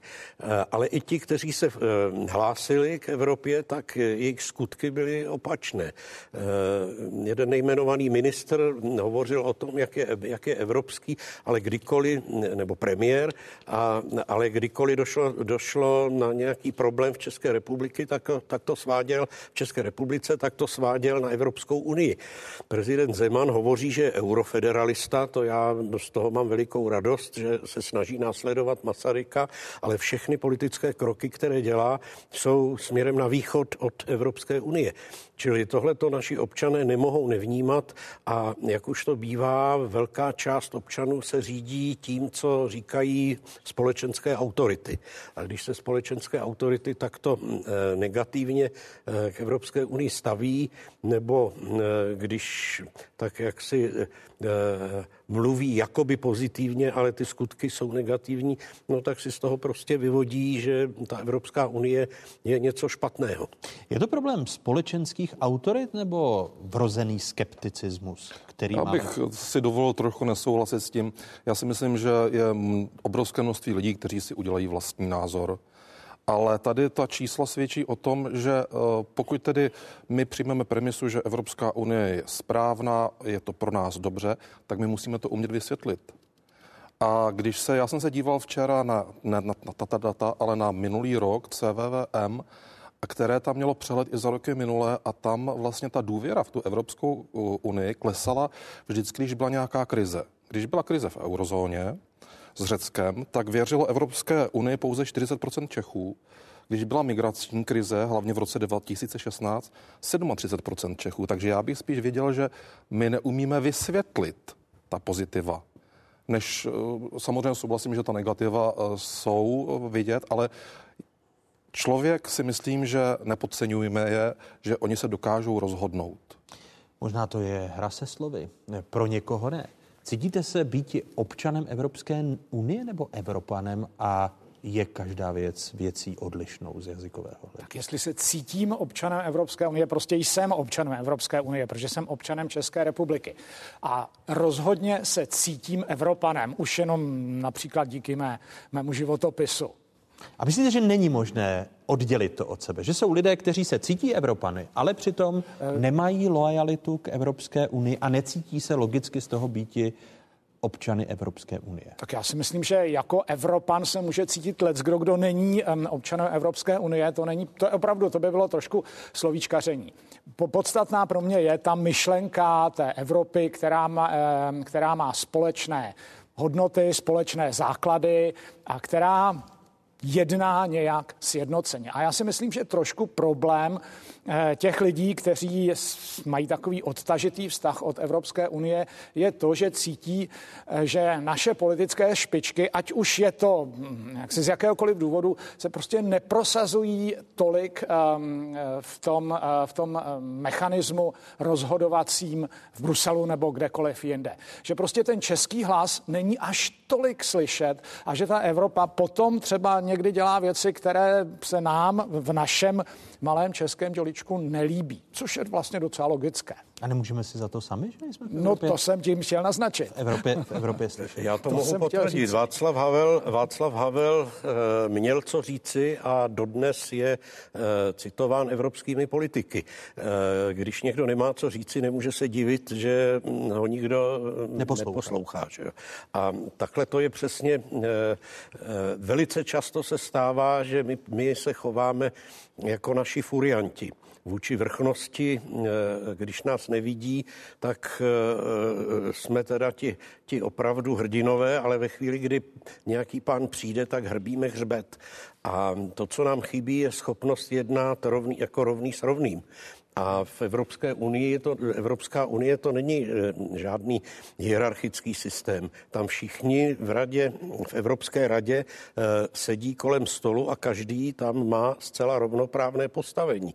Samozřejmě jsou rozdíly podle počtu hlasů, ty hlasy se váží, ale z hlediska toho, že spoustu věcí se dá zablokovat, když se ty malé státy domluví, tak máme úplně rovnoprávné postavení a my toho nedokážeme využít. Vy jste zmínil Václava Havla, když připomenu jeho novoroční projev z roku devatenáct set devadesát devět. On velmi často mluvil, a konkrétně i v tom projevu z roku devatenáct set devadesát devět, o čecháčkovství a stádnosti. Tady jsou Havlova slova. Se tu znovu hlásí ke slovu naše známé a sebeničivé čecháčkovství jako krátkozraká starost jen o tu část vesmíru, která začíná a končí zdí vlastního dvorku, oddělující to, co je automaticky dobré, od toho, co je automaticky podezřelé.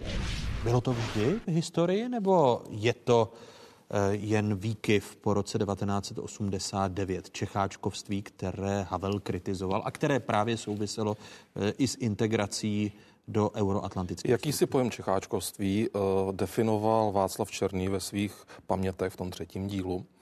On se tam hlavně vracel zpátky do minulosti, do doby protektorátu pardon, a do doby také třeba, když Havlíček zemřel, jak málo lidí šlo za jeho průvodem, jestli se báli.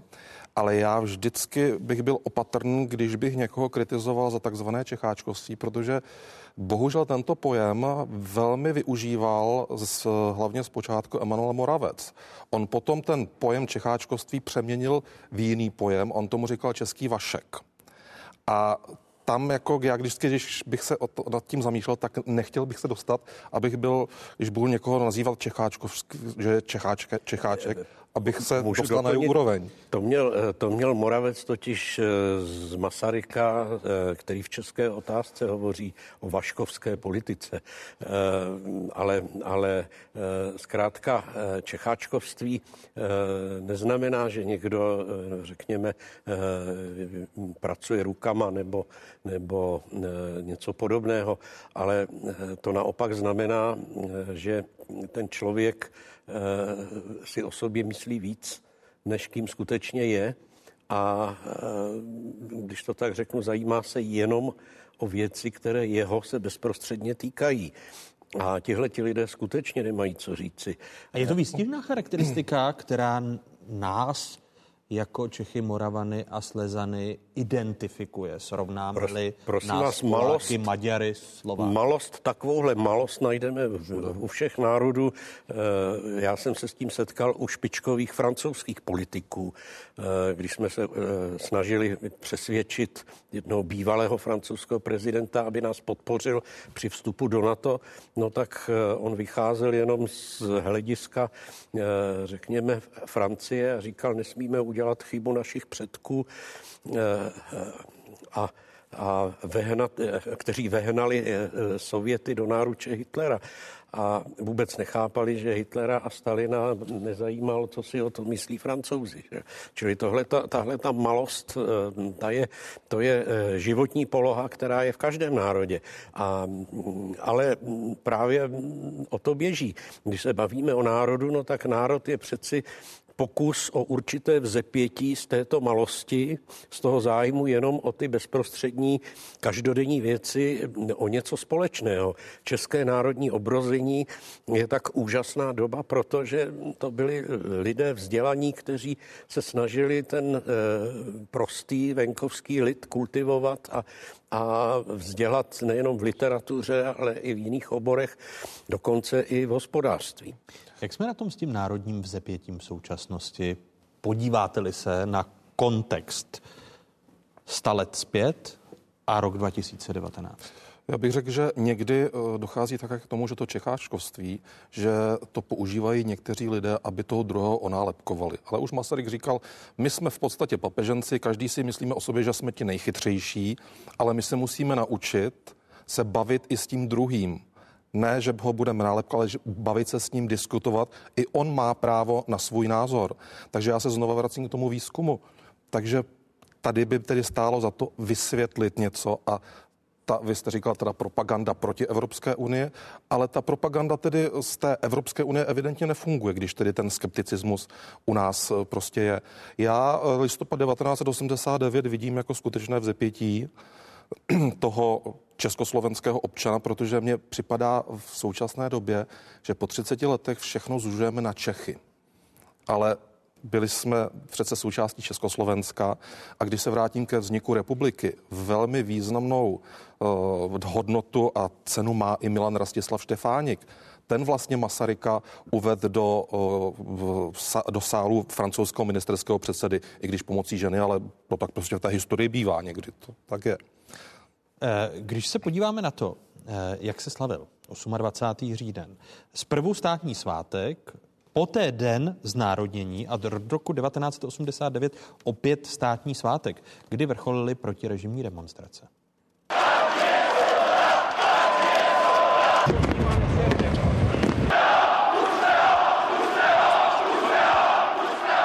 Jménem zákona tyhle se rozejděte.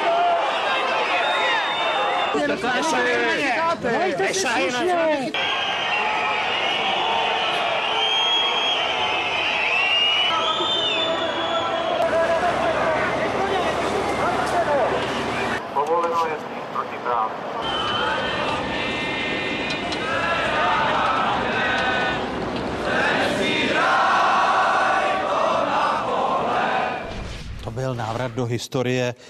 dvacátého osmého října jako den vzniku Československa se komunistický režim snažil zastínit dnem znárodnění, tedy dvacátým osmým říjnem roku devatenáct set čtyřicet pět. Proč?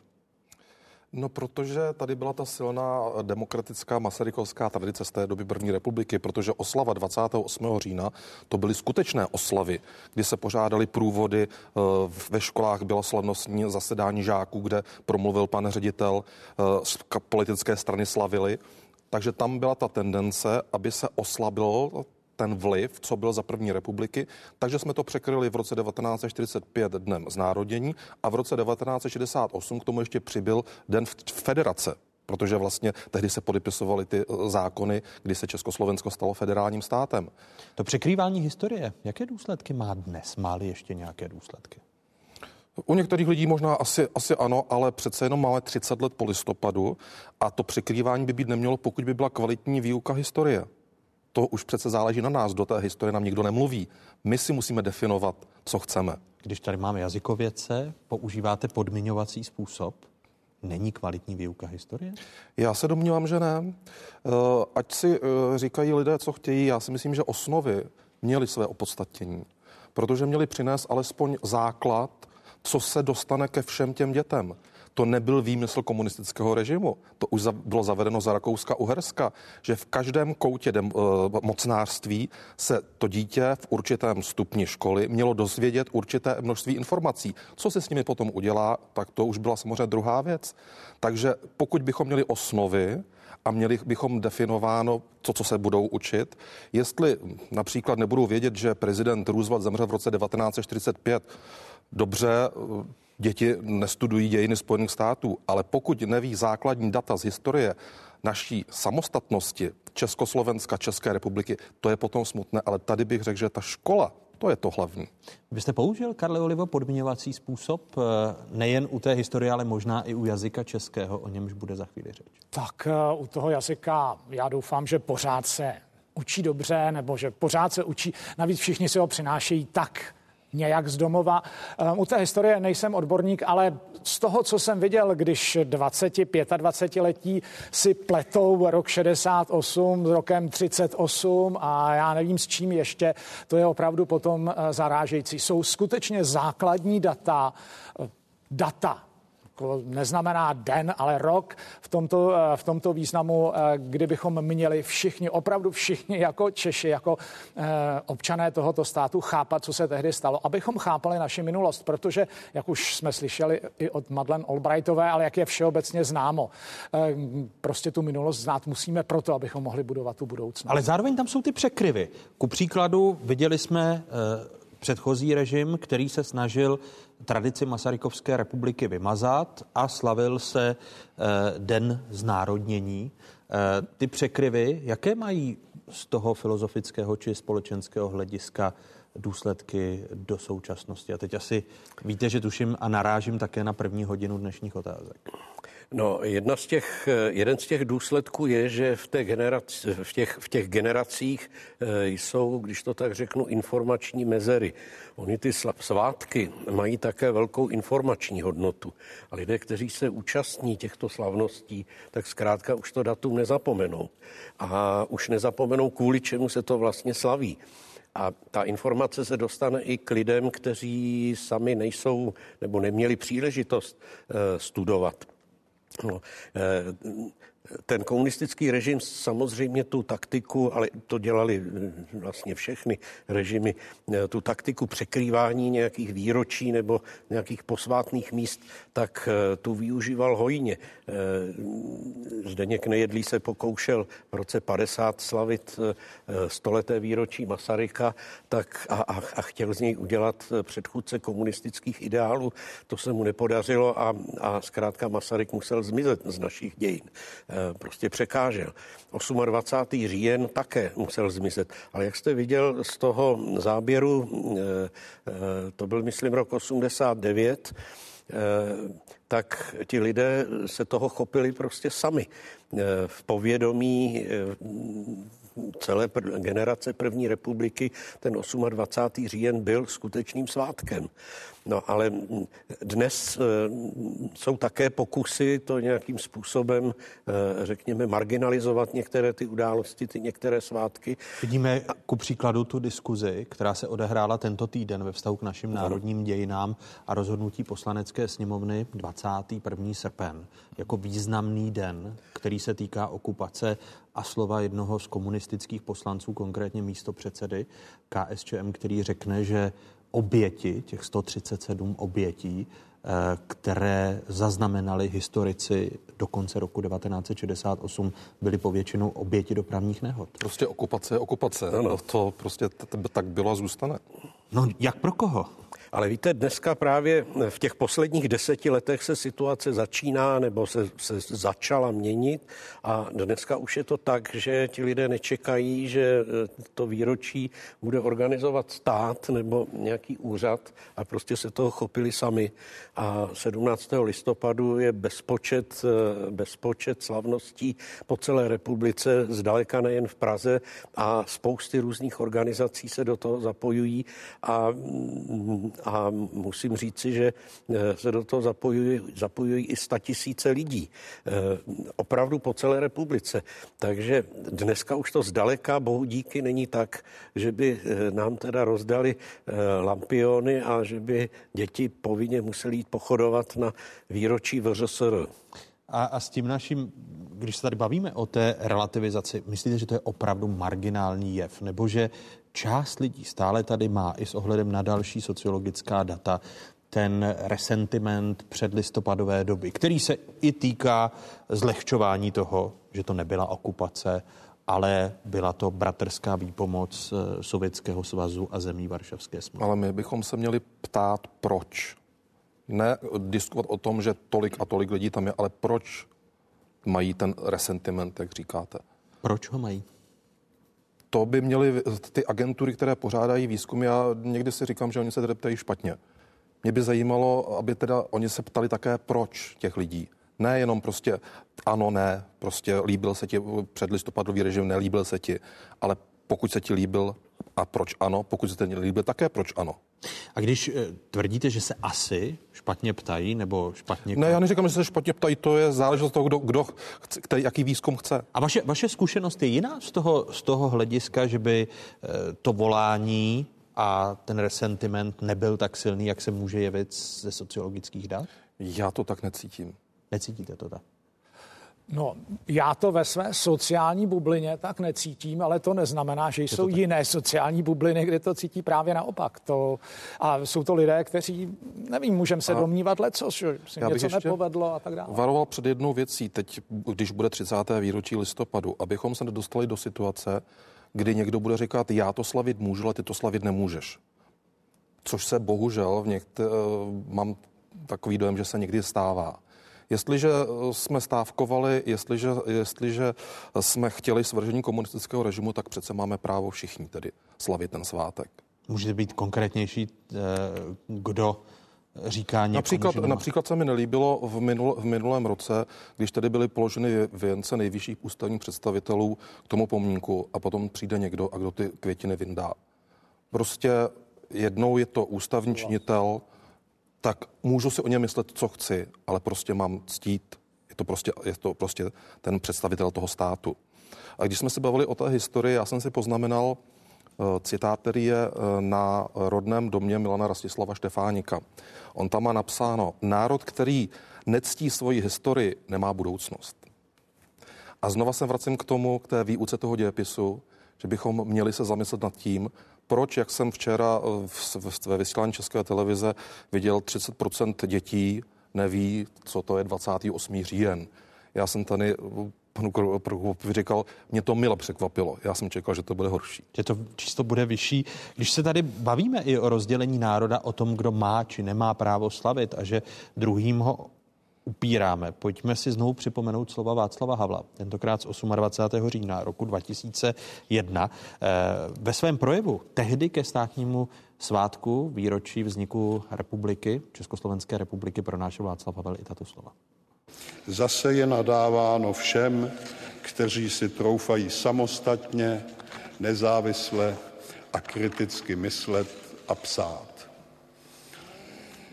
Jsou dokonce vyhlašováni za větší škůdce národa a brzdiče pokroku než hejna bulvárních drben, schopných na objednávku šířit cokoliv o komkoliv a velmi nepříjemně nám tím zpřítomňovat dusnou atmosféru štvanic z éry druhé republiky, protektorátu či padesátých let.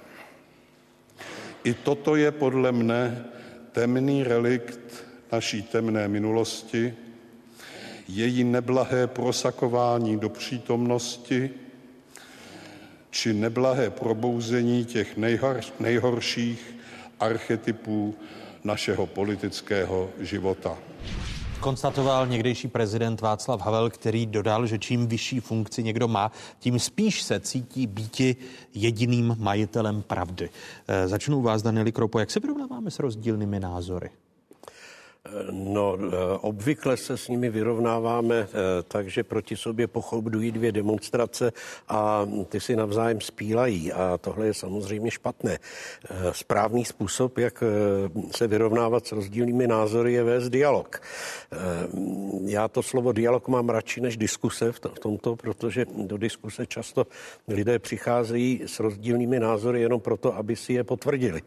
Zatímco v dialogu hledají společnou pravdu. A ten dialog opravdu chybí ve veřejné diskusi ze všeho nejvíc. Souvisí to s globálně technologickými podmínkami. To znamená, že ta dnešní doba pod vlivem sociálních sítí, možná otázka pro vás. Můžu, můžu ano, jenom, ano. Jenom, jenom malou poznámku. Ono to hlavně souvisí s tím, že jsme se ten dialog nikdy a nikde neučili vést. To není věc, která je člověku přirozeně dána. To se musí naučit. A to je velmi tvrdá práce. Ale když nemáme ani na té nejvyšší úrovni schopnost vést dialog, no tak pak se to nemůžou naučit ani ti ostatní. Ta technologie to jenom posiluje, že jo, ale... Takže jsou tady hlediska, řekněme, kulturně lokální, ano. Že se to neučíme, možná i ve škole? Jako ani ve škole se to neučíme, nikde se to neučíme. A pak ty technologicko-globální determinanty, bych to označil. Nástup sociálních sítí a afektované komunikace. Karle Oliva. Já si myslím, že to, že nám ty sítě takto rozbíjejí dialog, pokud ho vůbec rozbíjejí, protože žádný nemáme.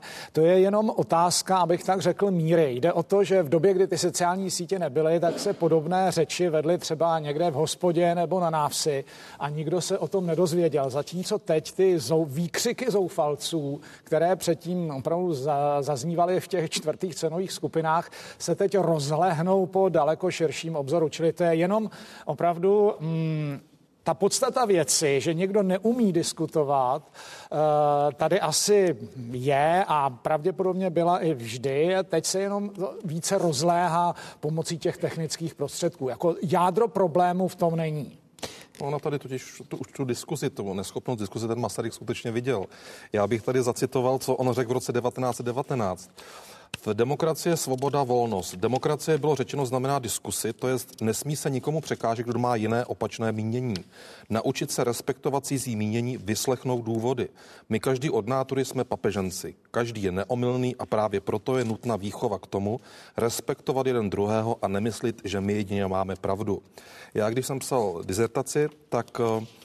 moje školitelka mi po té, co jsem mi poslal první úryvek, tak mi to vrátila červeně zaškrtané a v zápětí přišel mail, budete se mnou ještě mluvit? A já jsem řekl na, naopak, pro mě nejcennější je, když se mnou někdo nesouhlasí a skutečně mi řekne své důvody a já můžu přemýšlet o těch důvodech, proč se mnou nesouhlasí. Také při přednáškách říkám studentům, že když budu vykládat, ať si nenechávají nějaké své poznámky nakonec, ale pokud se mnou budou nesouhlasit, ať mi to klidně řeknou. Já říkám, zatím ještě máme svobodu myslet si, co chceme a svobodu říkat, co si chce, co chceme. Jak je, jak je možné, že to ale není, nebo ne není, ale asi to není většinové mínění, respektive se podle toho tak nechováme. Když se podíváme na tu symbolickou rovinu, že někteří místopředsedové Poslanecké sněmovny nemají právo vstoupit do Vladislavského sálu Pražského hradu a zítra slavit dvacátého osmého října, protože prezident republiky je tím trestá za to, že k němu byli kritičtí v Poslanecké sněmovně při hlasování o možné žalobě. Já nevím, jako proč byli pozváni, nepozváni, to skutečně nedokážu říct. Já bych, já řeknu to, co bych udělal já, já bych tam pozval všechny ty představitele, protože to není o lidech. Já jsem působil v komunální politice šestnáct let jako starosta jednoho města. Ať se mi někdo líbil, nelíbil, prostě přijímal jsem všechny, nikoho jsem nevyřazoval. Já ale jsem teď to, toto uvedl, jako... uvedl, pane doktore, jako konkrétní příklad toho, proč ve společnosti převažuje ta jednodušší cesta.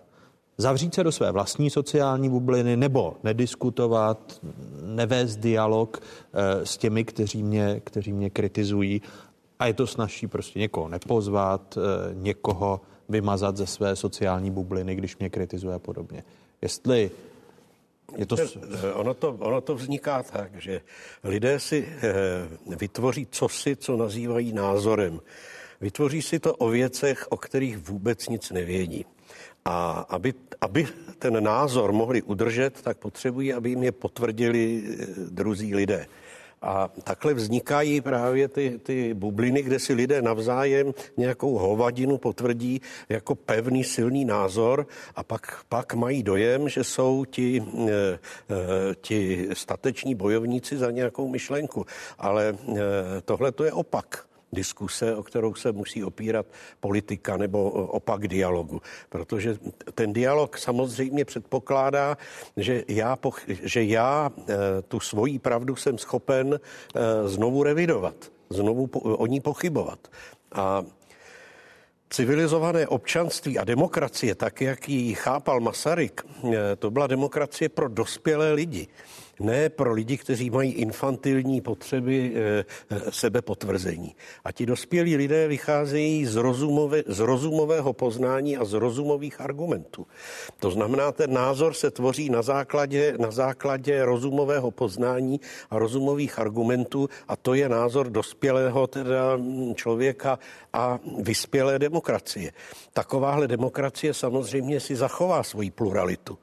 Ale ty rozdílné názory se nebudou považovat za, za e, nějakou zradu nebo za, nepřá, za projev nepřátelství, ale bude to, jak se říká, opozice jejího veličenstva. To znamená opozice, která je loajální vůči veličenstvu a veličenstvo si té opozice stejně váží jako té vládní strany. Karel Oliva pak. No já bych jenom drobně dodal, že nikdo se nerodí jako dospělý člověk, se rodí podstatně v mladším věku a v tomhle smyslu ten dospělý člověk ale přejímá ty stereotypy a ty vlivy, ty, to chování, které se naučil od kolébky až teda do té dospělosti. A tam e, mně připadá, že už jako v rodině a to celé společenské klima velmi často je takové, že už tam se ti lidé naučí, že je lépe křičet, než diskutovat, prosazovat se tvrdě a mocensky. A tohle bychom měli začít nějak, já nevím, jak nejsem pedagog, ale aspoň ve škole se snažit tomu, tomu zabránit nebo nějak um, prostě působit proti tomu. Působit... Je, je, to, je to věc školy a výchovy, když srovnáte Českou republiku nebo český národ s jinými národy, které umějí diskutovat lépe? Já si myslím, že je to věc zaprvé společenského klimatu a je to částečně také věcí školy, ale samozřejmě částečně toho, jak ta společnost vůbec prostě je zvyklá spolu komunikovat. Tohle bychom měli začít nějak dlouhodobě měnit. Asi by bylo rozumné začít třeba zrovna u té školy, tam by to šlo pravděpodobně nejsnadněji, ale musí se toho změnit, um, změnit daleko více. Tady bych zmínil jenom um, okrajově, bych takový bod jako pro vzdělání, eh, to Komenského škola hrou totiž nikdy neznamenalo, že ta hra, že ta škola má být tak lehká, jako je dětská hra. To škola hrou, tak jak to Komenský vždycky myslel, bylo, že ti hráci, ti, ti žáci mějí, mají sehrát nějaká divadelní, v podstatě divadelní představení, divadelní hry, v níž právě budou diskutovat o nějakém problému nebo budou se něco učit. A to byly velmi těžké úlohy. To nebylo nic, co bylo lehké jako hra. To byla divadelní hra, kterou, kterou ti žáci měli, měli předvádět. A v tomhle smyslu si myslím, že kdybychom třeba začal, začali tím, že se bude ve škole veřejně diskutovat. Jeden žák A bude mít jedno stanovisko, žák B stanovisko jiné a budou veřejně diskutovat. Tak bychom třeba o tom, mohli bychom postoupit v této věci o něco málo dopředu. Jenomže veřejně diskutovat, když neznám základní fakta, základní data, je potom těžké tedy. Já bych ještě k tomu, co jste říkal o těch sociálních bublinách, já tedy nejsem na sociálních sítích, nepoužívám je, ale to sebepotvrzování, tak se teď rozvinul takový nešvar, citáty různých osobností, českých dějin především, který, které údajně měli říci. Pronést. Já tedy, já jsem asi z té staré školy, nám prostě vtloukali do hlavy prostě ad fontes k pramenům. Dnes bohužel, vy to možná ze svého pedagogického působení taky znáte, že někteří studenti necitují z pramenů, ale citují z odborných prací. Já už jsem teď nedávno, jeden kolega mě žádal, jestli bych mu nenašel jeden Moravcův citát, tak jsem tedy hleděl, potom mi napadlo, kde to asi bude a ono to bylo upravené. A to je to, že my můžeme říct, Tomáš Garrigue Masaryk řekl to a to. A ta autorita, tak nikdo si už nebude říkat, a řekl to skutečně, anebo to neřekl. Takže a to zase souvisí s tím vzděláním. Rozdíl mezi citací, parafrází a podobně. Ještě k té otázce, jestli některé národy tedy vedou k té diskusi. Ano, v anglosaském světě se cílevědomě na středních školách studenti učí diskutovat. Byl jsem na jedné střední škole v Michigan v, ve Spojených státech amerických probíhala zrovna kampaň eh, eh, Bush Kerry. Třídu měli rozdělenou na půl, polovina byla olepená plakáty Kerryho, druhá polovina plakáty Bushe a učitel učil ty, ty studenty diskutovat, vybral studenty a jeden měl za úkol hájit teda stanovisko jednoho a, a druhý druhého, bez ohledu na to, jaké stanovisko zaujímal on sám. A já to používám s velkým potěšením, když třeba v kurzu o násilí hovoříme o trestu smrti, tak si vytipuju človíčka, který, studenta, který je zastáncem trestu smrti a tomu dám za úkol, aby hájil stanovisko zrušení trestu smrti a odpůrce, odpůrci zase dávám za úkol, aby hájil teda opačné stanovisko. Tam se naučí ti lidé skutečně diskutovat k věci a používat argumenty. Otázkou a... je, ale jestli najdou společnou shodu na něčem. Jestli mi rozumíte, když se podíváte na Spojené státy americké, kde se učí diskutovat, podíváte se na Velkou Británii a důsledky, které jsou ve veřejné sféře, Trump, Johnson. Na Brexitu se to přece krásně ilustruje. Nemůžete očekávat, že lidé se shodnou na něčem, na čem se nedokážou shodnout filozofové a sociální vědci a historici. Tam samozřejmě jsou rozdílné názory. Ale to, na čem se musí shodnout, že jim, jdou, že jim jde oběma o společný cíl. A tím je v tomhletom případě fungující demokracie. Ještě v případě Trumpa bych zmínil něco jiného. Já už jsem to zmiňoval u vás ve Fokusu. Protože v případě jeho zvolení najednou většina médií se na něj sesypala a podle mě vedla proti trumpovskou propagandu. Já jsem vám tenkrát říkal, že ono, když se to s tou propagandou přeženem, tak má opačný účinek. Takže v podstatě i teď některá média došla k tomu, že to, co dělali, nekriticky ho kritizovali, že v podstatě mu některé ty voliče přinesli.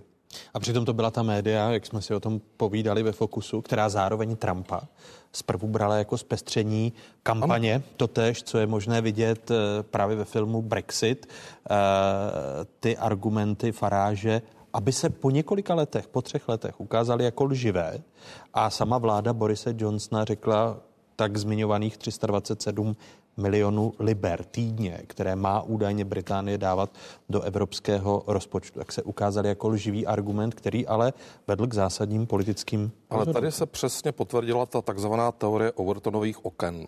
To, co se v roce devatenáct padesát osm, když se zakládala Evropská, Evropské hospodářské společenství, tak už tehdy byli někteří v, v marginální Angličané, kteří nechtěli tam vstoupit. A Ta, ta teorie, já ji tady nebudu rozebírat, a na konci po x desítek let se ucházalo, že ta teorie funguje a že jsme dospěli do toho Brexitu. Den před státním svátkem, když se bavíme o české kultuře, o českém národě, tak jazyk má být jedním z pojiv národa. V Poslanecké sněmovně je teď návrh K S Č M, který se týká jazykového zákona. Prostě, když to hodně zjednoduším, jde o jazykový zákon. Vláda vyslovila nesouhlas s tímto návrhem a teď ho bude probírat schůze Poslanecké sněmovny. Vy jste se už vyjádřil, že si nemyslíte, že by v tom pojetí, jako K S Č M předkládá, takový jazykový zákon byl nutný, ale zároveň jste se přimlouval k tomu, abychom srozumitelným jazykem byli schopni komunikovat s úřady a podobně. Je tedy ten zákon k něčemu, nebo ne? Ten zákon... Um... který vlastně jako přikazuje nějaké užívání jazyka a tak dále, ve své, ve své podstatě alespoň v tomhle momentě není potřeba, protože prostě myslím si, že Česká republika funguje dobře bez takového zákona a někomu jako vnucovat něco, to potom může mít přesně ten efekt, jak jsme o tom mluvili v souvislosti s Trumpem. Jestli Trump nebo čeština, to je to též. Jako. Že nebudeme mít rádi češtinu, když protože budeme, nám ji komunisté uzákoní jako státní Když jazyk. budeme něco...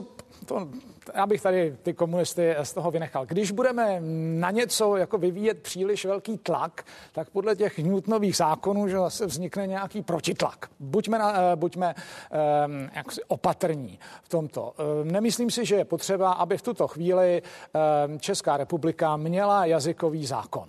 Prostě všechno funguje i bez něj. Pokud něco funguje, funguje bez zákona, tak já jsem jako přesvědčen o tom, že je lepší nechat to fungovat, jak to je, jako nespravovat to, co funguje, abych tak řekl. A v čem nám nefunguje čeština? A no. Co se týče uzákonění Vy jste naznačoval v rozhovoru pro novinky C Z, že pokud by něco dávalo smysl, tak to, aby srozumitelnou češtinou komunikovali s námi úřady, abychom si porozuměli, protože v mnoha ohledech, nemýlím-li se, dostává čeština na frak.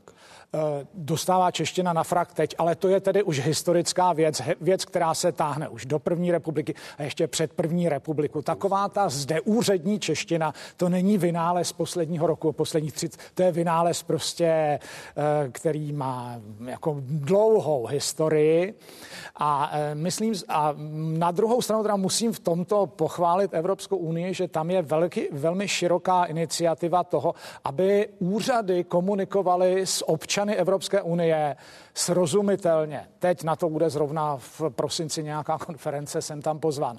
Čili myslím si, že rozumné by bylo, abychom ne zákonem, ale nějakými podzákonnými prostředky, kam by, kam by teda byla nějak, do, do nich by byla vstažena, nebo do nich by byla vtažena i ta jazykovědná komunita, ta jazyková komunita vědců, se, kdybychom se snažili dosáhnout toho, aby úředním nařízením mohli rozumět i, abych tak řekl, běžní občané. Všimněte si toho, všimněte si toho, že k, už to někdo také často uvádí, že v momentě, kdy byl to, myslím si, ve vašem, vašem pořadu nedávno, že první, když firma vyhraje nějakou stavební zakázku, tak první, co udělá, že si pozve právníka, protože těm právním kličkám a tomu jazyku právnímu nikdo nerozumí. Nikdo, nikdo do normálně rostlí. Tady si myslím, že je velká, velké pole pro nápravu, široké pole pro nápravu. Dělejme úřední nařízení tak, abychom jim byli schopni porozumět. Ale tohle si myslím nemá nic společného s jazykovým zákonem. A je to možné tedy těmi podzákonnými normami? To by se asi týkalo i kodifikace češtiny, aby správně česky s námi hovořili úřady, aby se tak vyjadřovali soudci, protože dnes, pokud se nemýlím, tak role Ústavu pro jazyk český, jehož jste byl dlouholetým ředitelem, tak je jenom kodifikace pravidel pro školy. Ano, je dál to, to nejde. Je to přesně tak a dokonce je už i víc kodifikací, takže si dokonce školy můžou vybrat snad i nějakou jinou kodifikaci. Já nevím, já to teď nesleduji, protože už v ústavu eh, nějakou dobu nepůsobím. Ale tohle, já jsem řekl podzákonnými normami, ale mínil jsem tím spíš nějaké jako mimozákonné působení, třeba nějaké kurzy pro ty úředníky. Nějaké kurzy pro to, aby úřední vyhlášky, zákony a všechny ty normy byly napsány, a už jsem to teď tady říkal, aby, aby to bylo napsáno tak, aby to bylo srozumitelné. To, že by to mělo být jazykově správně, podle tedy těch zadaných norem, to pokládám za samozřejmě, i kdy, za samozřejmé, i když ani to občas, občas neplatí. I když já bych se zase těch úředníků zastal, ne všichni mluví a píšou tak, aby tomu nebylo rozumět. Je to hlavně v otázce práva a další takovýchto věcí. Ale já bych ještě řekl jednu věc k té češtině. Neměli bychom si ji zaplevelovat různými patvary. Po listopadu devatenáct osmdesát devět tedy některé patvary skutečně máme upozaďovat, nevýhra, vlakuška. Jako to, to jsou výrazy, které přece nepatří do té češtiny a teď tedy, co se rozmohlo, což mě v těch uších hodně, hodně tahá, je užívání místo přívlastku shodného přívlastek neshodný. A to bohužel i v médiích, musím říct si. Dobře, a to bychom, myslím, že to bychom se odstli na úplně jiné úrovni, na úplně jiném poli diskuse. Já bych trval na tom, že, že úřední dokumenty nebo obecně dokumenty, které stát vydává svým občanům, by těmto občanům měly být bez problému srozumitelné. Ona ta péče o jazyk s tím národem velmi úzce souvisí, že jo? Protože někdy v tom devátém století, když eh, Konstantina Metoděj prosadili eh, staroslověnštinu jako třetí jazyk, tak podle Romana Jakobsona to bylo vlastně první deklarace národních práv. A jazyk v té staroslověnštině znamenal to též, co národ. A tak to, tak to znělo ještě až do husitských dob. I husité chtěli proslavit svůj jazyk. A e, samozřejmě národ ovšem nespočívá jenom na těch e, věcech, které jsou tak říkajíc fakticky dané, jako je, jako je společná historie nebo společný jazyk, ale ten moderní národ, ten se formuje především svojí schopností odpovídat na historické výzvy, které jsou před ním. Ne v tom, co bylo v minulosti, ale to, to co musí řešit dnes. A dnes globální situace v důsledku komunikačních a dopravních technologií je taková, že jsme v zásadě součástí globální hry mezi Čínou, Spojenými státy americkými a tak dále. A to, je, to jsou valící se balvany, mezi kterými ty malé národní státy nemají šanci. My máme šanci ochránit svoji národní českou identitu jedině jako, bych řekl, schopná součást Evropské unie, která je tím celkem, tím světovým hráčem. A tím jakoby se kruh uzavíral a vrátili jsme se na začátek té hodiny, kterou jsme započali. A Evropská komise má mít nové portfolio, kdy jsem si vypsal, protože Ursula von der Leyenová je známá eurofederalistka, tak nové portfolio se bude jmenovat Ochrana evropského způsobu života. Víte vy, co se bude chránit? Jaká... Jaký je evropský způsob života? Zní to velmi podezřele a byl bych opatrný. Mám velké sympatie k paní nové komisařce právě proto, že se hlásí k eurofederalismu, ale a přál bych si, aby nová komise nebyla jako ta stará, to znamená pouze údržba, ale aby, aby dokázala trošičku dát zase té evropské integraci jakousi novou dynamiku, ale tyhle ty výrazy u nás na východě, na středě, na východě Evropské unie, řekl bych, nemají dobrý zvuk. Přesně tak. Člověk si pod tím představuje ty věci, které už zažil za komunistické éry a rozhodně by se nerad k něčemu takovému vracel. A můžeme se dočkat toho, že díky tomu klesne další podpora Evropské unie, unie u nás. Ona, ona, ona, ona tvrdí, že evropský způsob života není a nesmí a být výsadou evropské krajní pravice. To je? Si krajní pravice ten, ten, to sousloví zprivatizovala svým způsobem. Já si myslím, že tohle je velmi, velmi podstatný bod. Um, já bych nebyl až tak skeptický k tomu, a k těm evropským hodnotám, evropskému způsobu života, protože to, že někdo někdy nějaký termín zneužil, to zase ne, ne, neznamená, že bychom ten termín měli navždy odvrhnout. Prostě měli bychom odvrhnout to jeho zneužití, ale nikoliv jako tu věc jako samou. Čili já tady to do značné míry vítám od, od paní Leyenové s tím, že jsem možná přílišný optimista, větší než pánové tady, a pořád mám naději, že to vlastně je míněno dobře. Ono je to, ono je to asi v souvislosti s tím, že americký způsob života no.